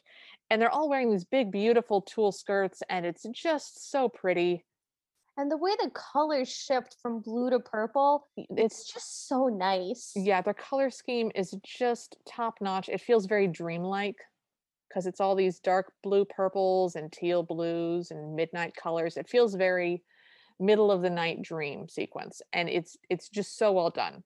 hmm And so we see that the prince and Cinderella have moved out and they're dancing in the garden. There's a beautiful fountain with swans with water coming out of their beaks. And then we see the stepsisters. They're so salty. They're wedged into a hedge and they're kind of peering at Cinderella and the prince in the distance. And, they do their stepsister song. It's so good. So is it is such a fun song. And they just imbue it with so much energy. It's phenomenal. they emphasize so many words that are perfect. So Minerva, who we've established is short and voluptuous, sings the line, um, she's so frail, and she puts so much disdain into the word frail. And then the tall one, uh, Calliope, sings the line about, oh, she's just a bubble. And they just, they put so much humor and bizarre emphasis into various words. It's hilarious. Um, they do this so- Is, this is the song in which they're like, you know, why would you want a beautiful girl like her? You know, she's only as beautiful as a rose. She's only as delicate as a swan. She's obviously unusual. Why would someone want an obviously unusual girl? Why doesn't anybody want a sturdy girl like me? Says Minerva, which I thought was a really she plays it so well. And it's full of physical comedy because they're singing, but they're also aggressively trying to sneak through hedges and narrow breaks in shrubbery wearing massive skirts that do not lend themselves to sneaking through shrubbery And they're And like there's- helping each other through and badly their skirts are tilting and it's so funny and they don't miss a beat. And the Mm. whole time they're like singing. There's this moment where they get too worked up and they're singing too loudly. and they and sort of then they shush kinda themselves. And then they're whispering because they're being spies. They're trying to be sneaky. It's so great. It's so great. And it ends with them being overbalanced and falling into the fountain, which is If you see a fountain at the beginning of a song, someone's you know it's gonna into it. happen. Yeah. So it, it's not the funniest comedy beat, but it is a solid comedy beat to end on. So Cinderella and the prince go back onto the ballroom floor and they're dancing. And Lionel, who is a true bro, jumps on the stepmother grenade to run interference because she keeps trying to go talk to the prince and see who the princess is because she looks a little familiar to her. The king and the queen have also joined the dance floor and are also trying to meet the princess um, with limited success because the prince is just dancing with her and not really willing to stop doing that. And so the king and queen do that great move where they just swap partners and just all of a sudden you're dancing with someone else now. Congratulations. So the king is dancing with Cinderella and just kind of having like a nice chat with her. He's like, "Oh, my son seems very smitten with you. You know, you're you seem very lovely. Uh, do I know your parents?" And she gets a little flustered when he brings up the parents, and she's like, "Oh, well, my mother, oh, my father," and she kind of panics and runs away. Well, so it's it's the queen who asks her about her parents and says like, "Oh, I'd love to meet them. Are they here?" And it's clear that she doesn't want to lie to the queen. And so she starts to say my father, but that line ends with my father's dead. And she clearly doesn't want to say that. And she then says, "Well, my mother." And then she sort of turns and I thought that she saw the stepmother because the stepmother I is thought so too. Yeah. right next to her climbing over Lionel trying to get to the two of them. And so she says, Well, my mother sees the stepmother climbing over a manservant and kind of panics and flees. At which point the queen squeaks Yep. and she and the king have a conversation and they're like, she seems nice. And the a queen goes, high-strung. A little high strung, a little. a little, but not, not an issue for a princess. Cinderella is then talking to her fairy godmother and she's just saying, I want to go now. And Yeah. the fairy godmother is like, Oh, so you're just giving up. You're just running away. And Yeah. Cinderella says, I'm not what they think I am. And, you know, she tries to reassure her, like, they see a beautiful girl at the ball, that's what you are. But then, before that has time to go anywhere, the prince kind of comes back into the courtyard and he's like, You're still here. Mm. Please, I don't know what my parents said to you, But I'm so sorry. but I'm so Which- sorry. Please don't leave. Which is great for someone who knows that they have overbearing parents and is like, I'm mother was speaking with you and then you fled. I don't know what happened, but I'm deeply sorry about it. It was a it was a good move for him. I love that he doesn't even for a second blame her for any of it. Oh no, he's very aware of what his family is like. he I, I thought no that, questions about what just transpired. but but she reassures him and says, "No, it was, it was she was lovely. I just had." She makes some sort of feeble excuse. And then he tells her what I think is the most devoted, loving thing one person can say to another. You would only say this if you were deeply in love, which is, I want to meet your family. And she says, No, you don't. And he's like, No, I do. and she, I think she says, "No, you don't." Again, and he goes, "As bad as that?" And she sort of, yes, it's it's a cute moment. And so he's he's now talking about how he sort of feels like he's a piece of meat, and that everyone's trying to catch him, and that he needs to find a wife. And she starts, uh, Cinderella starts describing his future wife, and she says, "Well, he must, she must be exciting." And he sort of laughs, and she says, "And sweet," in a very saccharine voice, and he goes, "I don't know about that sweet." And she then does a deep curtsy and goes, "And your devoted servant forever." And at that point, I got that she was definitely teasing him. And he kneels down and he goes, Well, or he sits down next to her and says, Servants, I have plenty. I want someone I can talk to. I wish. And Cinderella interrupts him and goes, That's the problem with wishing. People people wish for stuff, but they don't actually do it. And then he kneels in front of her, and I'm like, Oh my God, is he going to propose? Right? he doesn't. He doesn't. I wish he had. That would have That been would have been funny. because he goes, "You're right," and then he uh, he's like, "Can I ask you a question?" And I'm like, "Oh my god, he's doing it! He's, He's doing gonna it!" propose. He's gonna propose. No. And he says, "Do you think it's possible to meet someone and to know in an instant she's the one?" And they kind of have this thing. They kind of have this conversation where he's like, "You know, I." I feel like I'm myself when I'm with you, but not the myself that I'm around other people, but like, But like the real still, like the real myself. but not the like real this- yeah. It's it's that awkward conversation you have when you're with somebody and you're trying to explain that you really like them and it's weird. And and- and he's yeah. like am i making any sense? And she's like you are. I know exactly what you mean. And this like really resonates with her because she's acting very different from how she usually acts. Yeah. She is also having a night of freedom and he is she's having a night of freedom because she's at the ball. He's having a night of freedom because he's with her Mhm. and she's not hunting him. And so they both agreed that it's scary and confusing and wonderful all at the same time Mhm. and then the do i love you because you're beautiful song starts. And it makes a lot of sense with that lead in that's a really excellent lead in to that song which we both agree bit of a downer Yeah, so the whole point of the song is like, hey, do I like are you beautiful to me because I love you or do I love you because you're beautiful? I think I messed that up. No, you didn't. It's yeah, are you beautiful because I love you or do you love or I know I'm messing it up. Oh no. Oh and no. then like it's very existential. are you wonderful because you know, are you really as wonderful as you seem?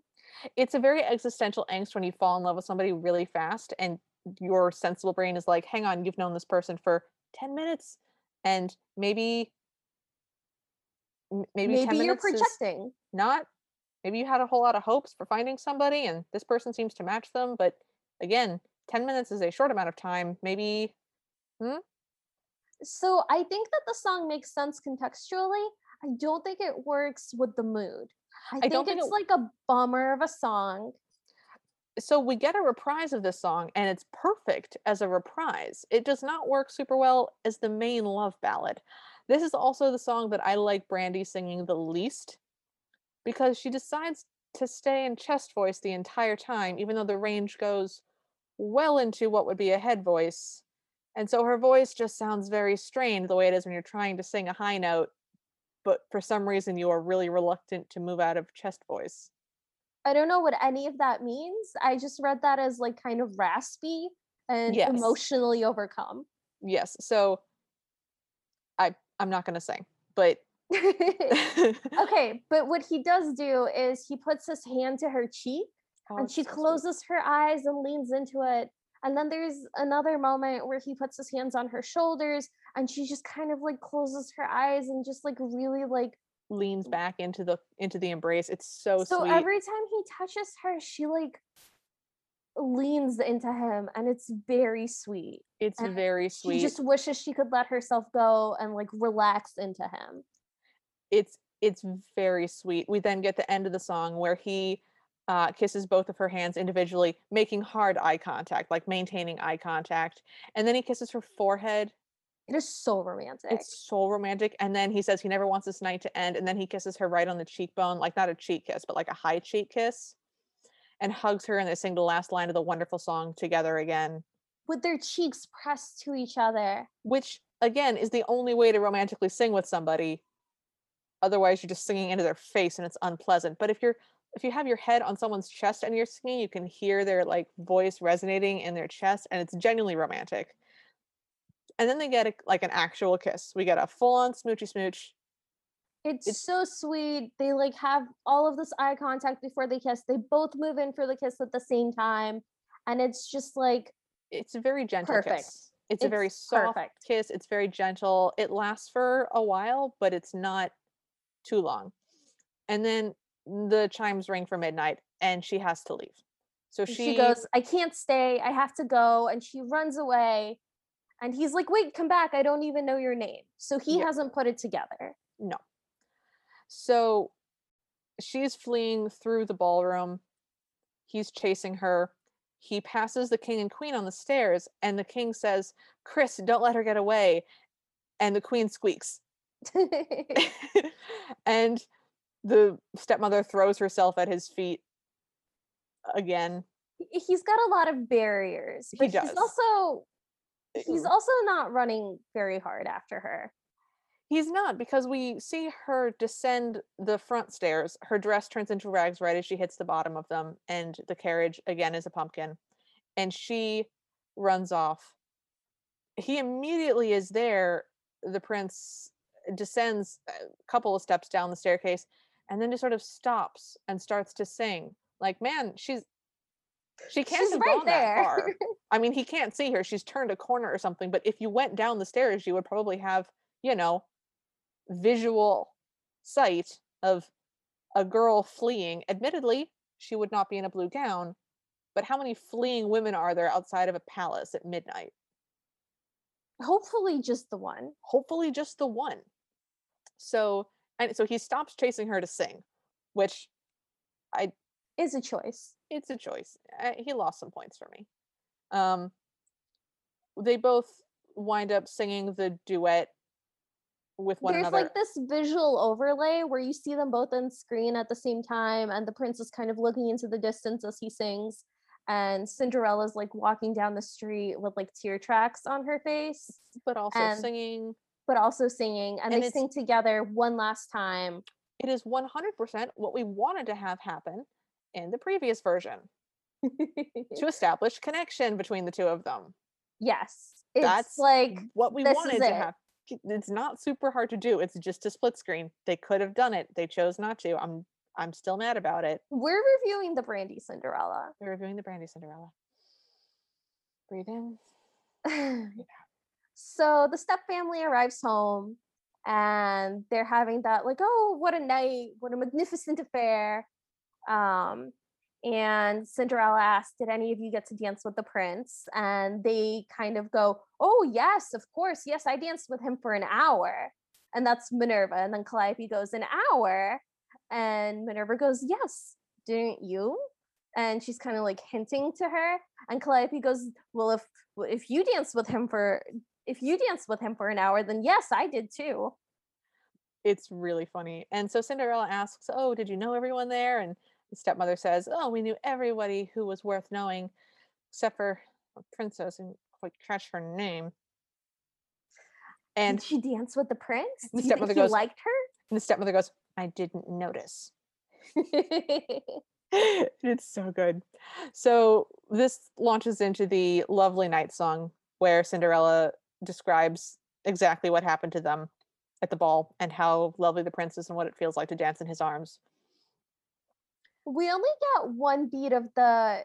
It was exactly like you're describing it. How would you know if you weren't there? And she's like, "Oh, well, I'm only. Yeah. Oh, well, I'm only guessing." We We only all- got one beat of that. Uh, in the Julie Andrews, I think we had like three versions of that. Yeah, we had several different beats. Um and but we get a fun song. She's singing with the stepsisters. They're singing and dancing with one another. Oh, the stepsisters get really swept up in it and they are kind of singing along and they're dancing along because she's describing like what a wonderful time they had, Mhm. basically. And And, the, the stepmother joins in as well, actually. yes. near the end. Um, and then as it ends, the stepmother recognizes her hmm and realizes that she was there and yells for everyone to stop and that this is preposterous and to go upstairs. And the then we get another like Oh. heartbreak of a line. Oh yeah, we sure do. Do you want to do you want to do this one? So Cinderella goes, Why? Why is it so hard for you to imagine that the prince might dance with me? And it's it's so cutting. The stepmother goes, You're common, Cinderella. Your mother was common and you're common. And Cinderella starts to say, My father. And the stepmother goes, Your father was weak and spoiled you rotten. And filled your head with dreams that will never come true. Yeah. And then says, "Now clean up this place. It's a sty," and storms off. And you can tell that the stepmother is trying to be especially hurtful because she has just realized something that is very devastating to her sense of reality. Mhm. And oh boy, does she succeed! Yeah.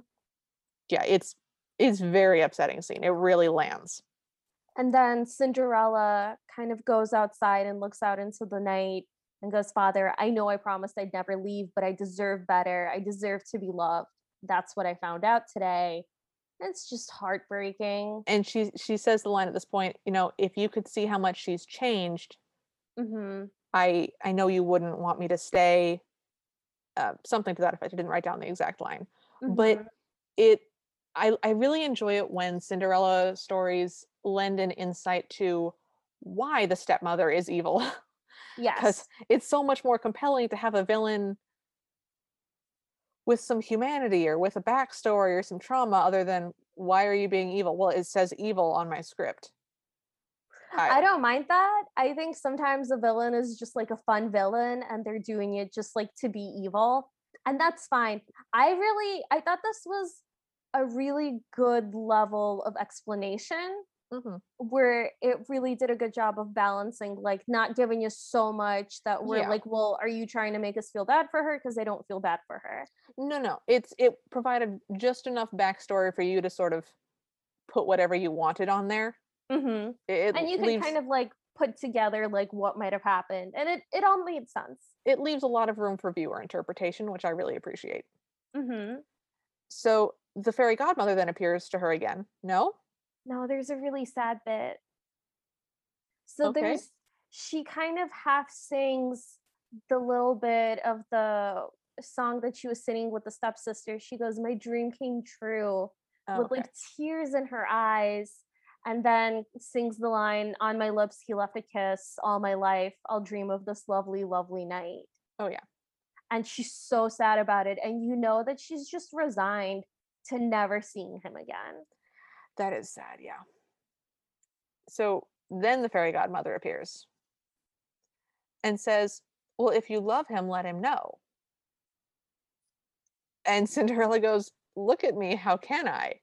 And the fairy godmother points out, she's the fairy godmother says, Do you really think he fell in love with you for your pretty dress?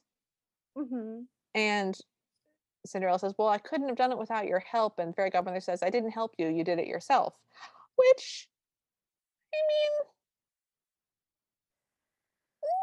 She did walk into the ball by herself, which I think is the hardest part. yeah, but But the dress sure helped. dress in the carriage helps. Mm, Okay. So the fairy godmother says, you know, you have to trust him to love you as you are. Which I do love. I love that message. I love the concept. It's just that that's not really what happened. But it, I love the message, which is what really matters. Yes, good So- thesis. so we cut to the palace and we see the prince it's morning now and the king and queen are worried about him because he's been up all night and hasn't eaten and at this point this is the first time that we see the queen really seem to see him as mm-hmm. as his own individual person and they do seem genuinely concerned not only because he's been up all night and hasn't eaten but because he's behaving very much not like himself and they're they're concerned the way that parents are when they love you and so then we get the reprise of the okay, is she beautiful because you love her or do you love her because she's beautiful song sung by Whoopi Goldberg, sung by the queen. And that song makes so much sense as a concerned parent who wants you to get married and wants you to be with someone you love, but is concerned from an adulty point of view that hey you met this person last night and there were so many beautiful women there last night. And i mean she didn't fall in love with cinderella. She doesn't feel that special connection. She doesn't feel seen the way that the prince felt seen and heard and acknowledged. So she's just saying hey this is you know are you sure? And it works so well as a concerned mother song. Mm-hmm. Yes. And it ends with the prince saying, you know, all my life I've been searching for something and I finally found it in her. And he's going to keep looking as long as it takes. He's going to marry her. Mhm. And we hear from Lionel that they've already looked for her. They've yeah. searched the kingdom. They've asked everyone. No one knows who she is. And that's when they decide to try the slipper, which I really appreciated because Yep. that was always a weird first choice. It's it's nice that that's not their first choice So the prince hugs his parents, and there's a reprise of "The Dearest Love Is Waiting Somewhere for Me," Mhm. where which is the song that they like sang at the very beginning when they first met in the in the market, which I thought was cute. Oh, it's really great because it's now sung with a goal. It was previously sung with sort of a wish and a hope of like, I mean, I hope. And now it's like, no, no, she she's somewhere. She exists. I just got to go find her. I, I, have at this moment that the prince is wearing a really beautiful full-length silk robe that's dark blue with purple lining and gold stars all over it. And I was a little bit distracted by just what an attractive robe it was. this is a very nice robe on a very nice man. Yes. Um, I thought that this was the moment where he realized he wanted to marry her because I don't think he knew that before. That I would okay, I would believe that. That that would make sense. And that's why he's like now really directed and really focused about what he wants. So now we get the trying on the shoe scene. Do you want to talk about the shoe montage? Uh, so we get all of these different ladies in all of these very different pattern types, and they're just like Amazing. floral, striped, checkered, just any Abstract. pattern you can think of, like a tie dye swirl. They're all trying them on. Some are barefoot, but most are in crazy tights. And there's this overlay where you see the sad princess, the princess like sad face, and then like overlaid on top of that is just like foot after foot after foot trying on the shoe. in just the most insane socks. And they're trying on the shoe by putting their foot in sideways. Um, yes. we Well, we, do can't see that- the shoe fit. We do see that one woman's foot is too small, and I really liked that because Mhm. it's always bothered me that she has the tiniest feet. Why? Why does she have the tiniest feet? Just it doesn't fit anybody but her. It also doesn't make sense based on the way that, you know, feet and statistics work, but it made me happy that somebody's foot was too small. I mean, if you assume that the only way a glass shoe would be comfortable is if it was magically perfectly molded to your foot, I would buy that. Okay. But other people would still be able to put it on. It would just be uncomfortable, as we see in a coming up scene. There you go. There we go. Perfect transition. So we look up from one of the shoes from from one of the crazy socks finally, and we see that it is uh Minerva. It is the stepsister. it's Calliope. It's no, it's Minerva. Calliope oh no, it is Calliope. first. I'm so sorry. So yes, so we we cut up from one of the crazy socks to Calliope. She's trying it on, saying, "Of course, it's my slipper." Obviously, it doesn't fit. Minerva tries it on. Uh, complains that Lionel must have shrunk the shoe Yes. and aggressively um wrestles with him to get her foot into it. And while this is happening, the stepmother kind of backs away and be and puts her back flat to the kitchen and closes the door where we see Cinderella. And it looks like she's packing actually, which is very interesting. Mhm. So she closes the door and locks it kind of behind her back so that no one will ask Cinderella about the shoe, Mhm. proving that she really did know that it was her. Yes, so that's when we get confirmation that she knew it was Cinderella. Because it was just kind of, it's still just implied, but it's Mhm. more implied. So Lionel asks if there are any other ladies in the house, and the stepmother sort of looks sideways and goes, "Yes," and then sits down. And Lionel goes, "Any younger women in the house?" And she, I, I don't have the exact line written down, but she he insists goes, on how young? And Oh. he goes, younger than you. Right, thank you. So she does attempt to tr- to try the shoe on, and she does manage to squish her foot into it.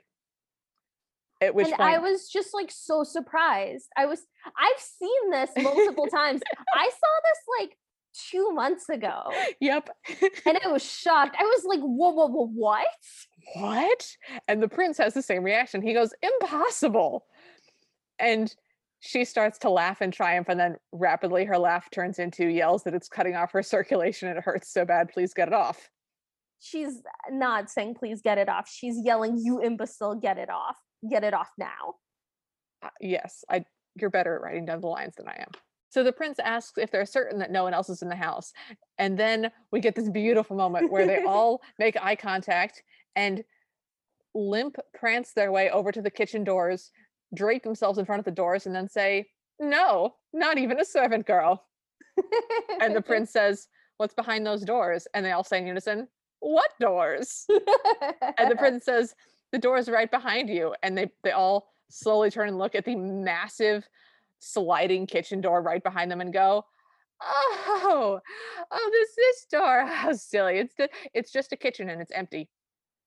it's really great. He It's insists on seeing so for himself, and we get this fake out where we think that he's because he walks in and mm. we see him turn around slowly, and the music is kind of swelling, and we think he's going to turn around and Cinderella will be there, but no, it's empty. Even though we just saw Cinderella in that room. We, Um, we just saw her, so we're all just sort of confused. It, it was it was a great fake out, and the prince is also surprised because you can tell that he thought there was going to be someone there because nothing else would explain that incredibly bizarre behavior. maybe they just had like a really messy kitchen, and they were embarrassed that the prince was going to look. I mean, I've done that dance. We mhm. So the stepmother then begs the prince to take one of her daughters, saying things like Calliope is smarter than she looks, and Minerva is as strong as an ox and has memorized the wreck of the Hesperus in three languages, four if you count pig Latin. She also said Calliope has charm and elocution. Yep. which I love as like her top selling points. Yep. Which, by the way, she does not have charm. So at least one of those things is a lie. So the prince walks outside just in time to see Cinderella from behind. And she has dropped her bag as the carriage that he arrived in has startled her. And we get the, the we get the meet cute scene again. Yeah, so it's the same thing all over again. You know, she's trying to cross the street, the carriage blocks her way. Um, and he goes, What did you say your name was? Oh, no, he goes, he goes, Just like those royals, isn't it? Not caring if they're in anybody's way. but like the look on his face, he recognizes her instantly from behind. yes. And I appreciated that so much.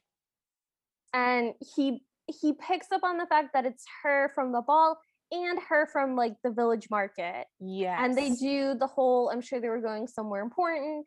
And he asked her, What did you say your name was? And she says Cinderella. And he Uh-huh. says, Cinderella, I like it.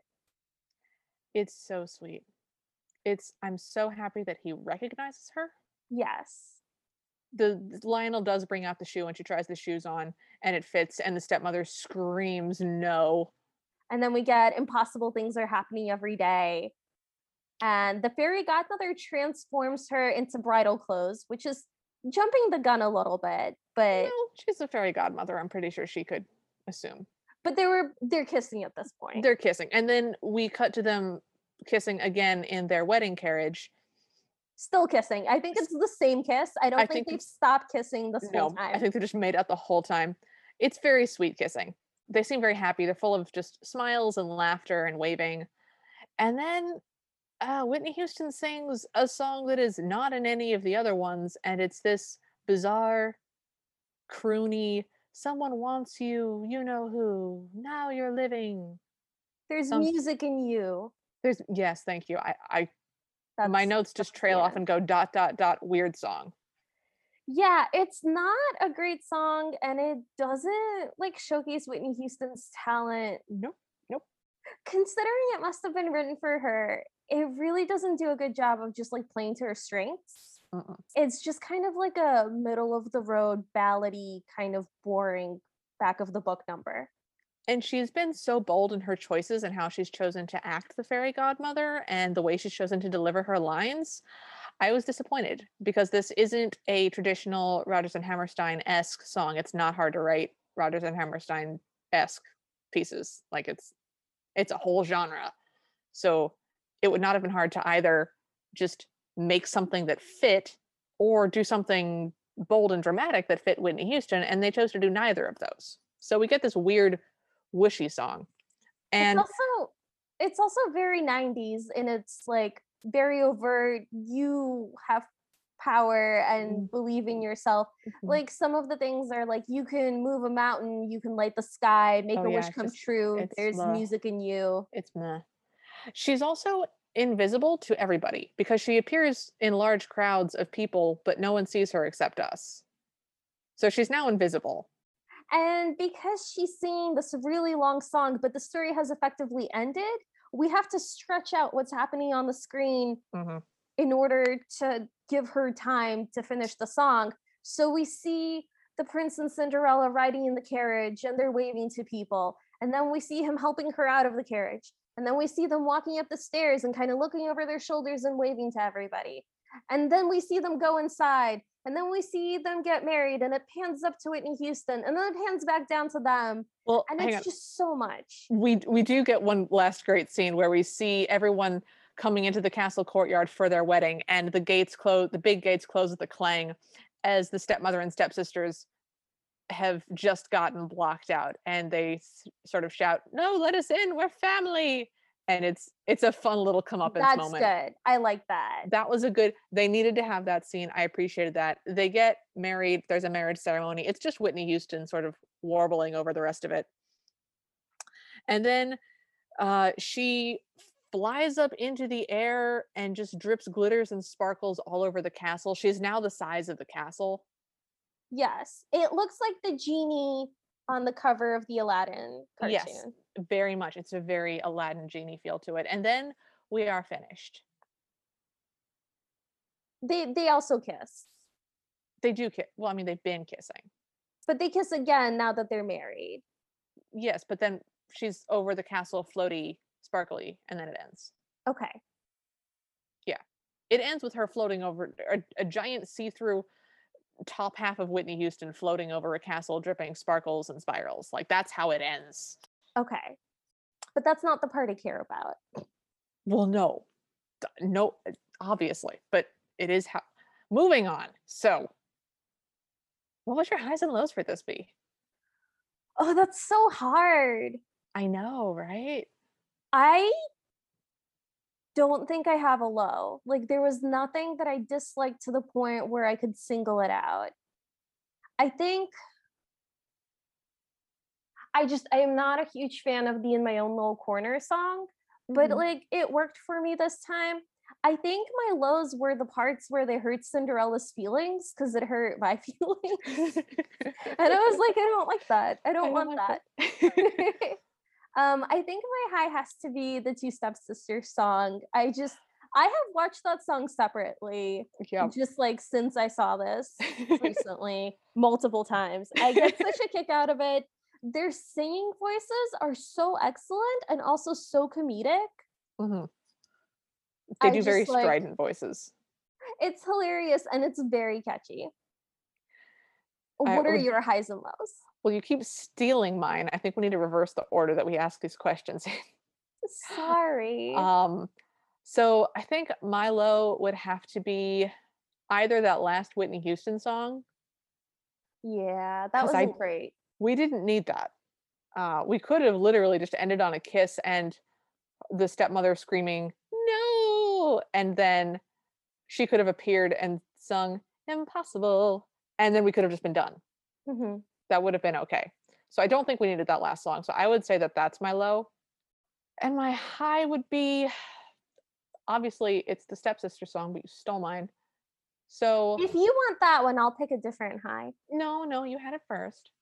Um, I think I would choose their uh, 10 minutes ago song, which is normally not my favorite, but he sings to her with such a big smile on his Mhm. face and his eyes just light up and she's so happy and they're having such a lovely waltz. I think I I think I think that's it. I I love that scene. The costumery overall was absolutely staggering, Oh, I loved it. but as a single high unit, it would it would be the um 10 minutes ago song. Mm. Yep. So what would you change about this movie? Gosh. Um Yeah, I would probably like you said like not do that last song Yeah. or just like do a song at the end because I did like seeing them get married and stuff like that. Yeah, I just wish it had been more integrated. yeah. Maybe like I know this is blasphemous, but maybe instead of having Whitney Houston sing it by herself, maybe have it like a group song. Yeah, that would have been fine. Just having multiple people sing a line here, a line there. I think that would have been fun. Yeah. Or they could have just done something because it's not an original to the it's not an original song. They could have just done something Better? else. Some, some something bold. They could have just made a different decision. Yeah. I would change the scenes where Lionel falls off the ladder because he doesn't need to fall off a ladder. There's better physical comedy you can do. Pie in the faces are comedic, tripping over things are comedic. You don't have to fall off of ladders. It's painful, it's dangerous, you can hurt your spine, you can break bones. Don't don't do it. It's really scary to fall off ladders. Oh, are you okay? I was on a 30 foot ladder in my backyard uh, on painting my shed, and I didn't put it at a good angle Oh. or brace it properly, and I did not fall. However, my ladder went from, you know, 75 degrees to 45 degrees real fast and scared the f- out of me. So yes, I would change the falling off the ladder scenes. That doesn't need to happen. That's unkind. I think we can just agree our listeners should absolutely watch this. Oh yeah. Oh Yeah, my gosh, yeah. I will even go so far to say as that um I insist that you watch this. hmm And if you feel like this isn't like your thing, you should still watch it. It's really good. if you don't feel like you have the time to watch the whole thing, just watch the girl like her. Just just watch the stepsister scene. It's sufficient. If you can't watch the whole thing, if it's too much of a time sink, we know you're busy. Everybody's working hard, everybody's got stress. Watch a girl like her. It's worth it. Two minutes long. great. I mean, I went into this thinking, you know, this wasn't like a childhood favorite. I'm an adult now. This isn't really meant for me. I'm gonna like it, but I'm not gonna like love it. No, I take it all back. I love this. I like I genuinely love this. So do you like this more this time than you when we watched it originally? Yes, I like it more this time. Me too. I don't know why. It's just like it's been steadily growing on me. And like I don't know that it's the best movie that we've seen, but it is so charming.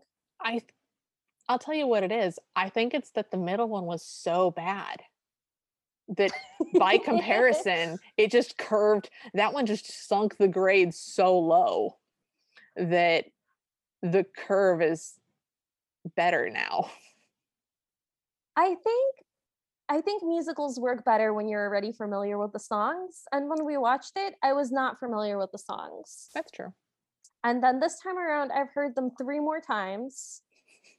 And I can sing along if I wanted to. And I did had my expectations lowered.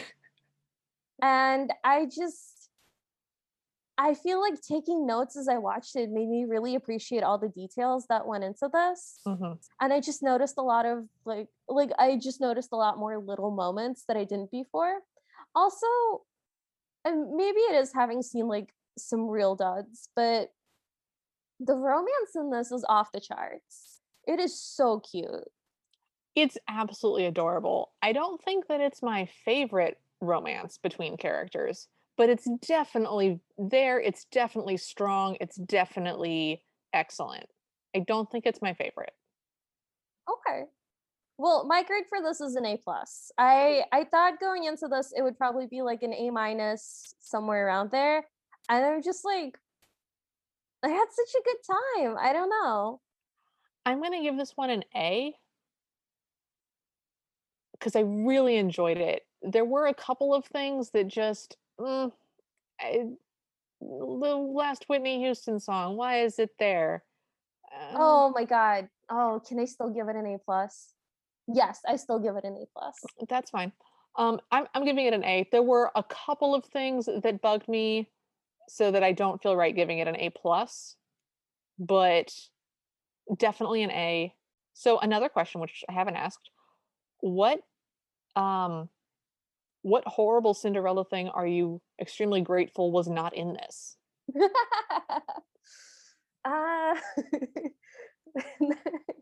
I'm so glad that Cinderella didn't have an answer when they asked her what her opening line for the prince would be. So my my gut answer is I'm so glad her father was dead. but honestly, I was really happy that this movie was handled with no racism. yes. Oh my god, that was so nice. I loved it. So I was so happy that there were no eh, nobody played any comedy race related beats. hmm It was just uh Minerva's funny cuz she's short and plump. hmm She she's not funny cuz she's black. She's funny cuz she's short and plump. Cinderella is not beautiful and sweet because she's black. She's just beautiful and sweet. The prince isn't like played as being super intelligent or like an a, a traditional Asian stereotype. He's just gorgeous. hmm It's I It I felt like a very comfortable world to like exist in for like yeah. the hour and a half that the movie went. Like I felt so like just secure watching it. I knew nothing bad was gonna happen. Yeah, it's so nice. Where you're like, oh no, there nothing there's not gonna be anything horrible. This they did this properly. This is a nice universe where humans aren't xenophobic. I like this. I I want to watch this again and just stay in this non-xenophobic world. It's a fairy tale. It's a beautiful, beautiful fairy tale, and they did it so right. hmm Well, it's almost midnight, so thanks for joining us. If you like this episode, please leave us a rating or a review. We'd love to hear from you, so follow us on at Cinderpod on Twitter and Instagram, like our Facebook page, or email us at the Cinderella Podcast at gmail.com. If you want bibbity bobbity bonus episode, or to hear us discuss this week's Cinderella again, but with more adult beverages in the ever after party, please support us at patreon.com slash cinderpod. Our intro music is Bad Ideas by Kevin MacLeod. You can find him at incompetech.com. Until next week, we hope you have a happily ever after.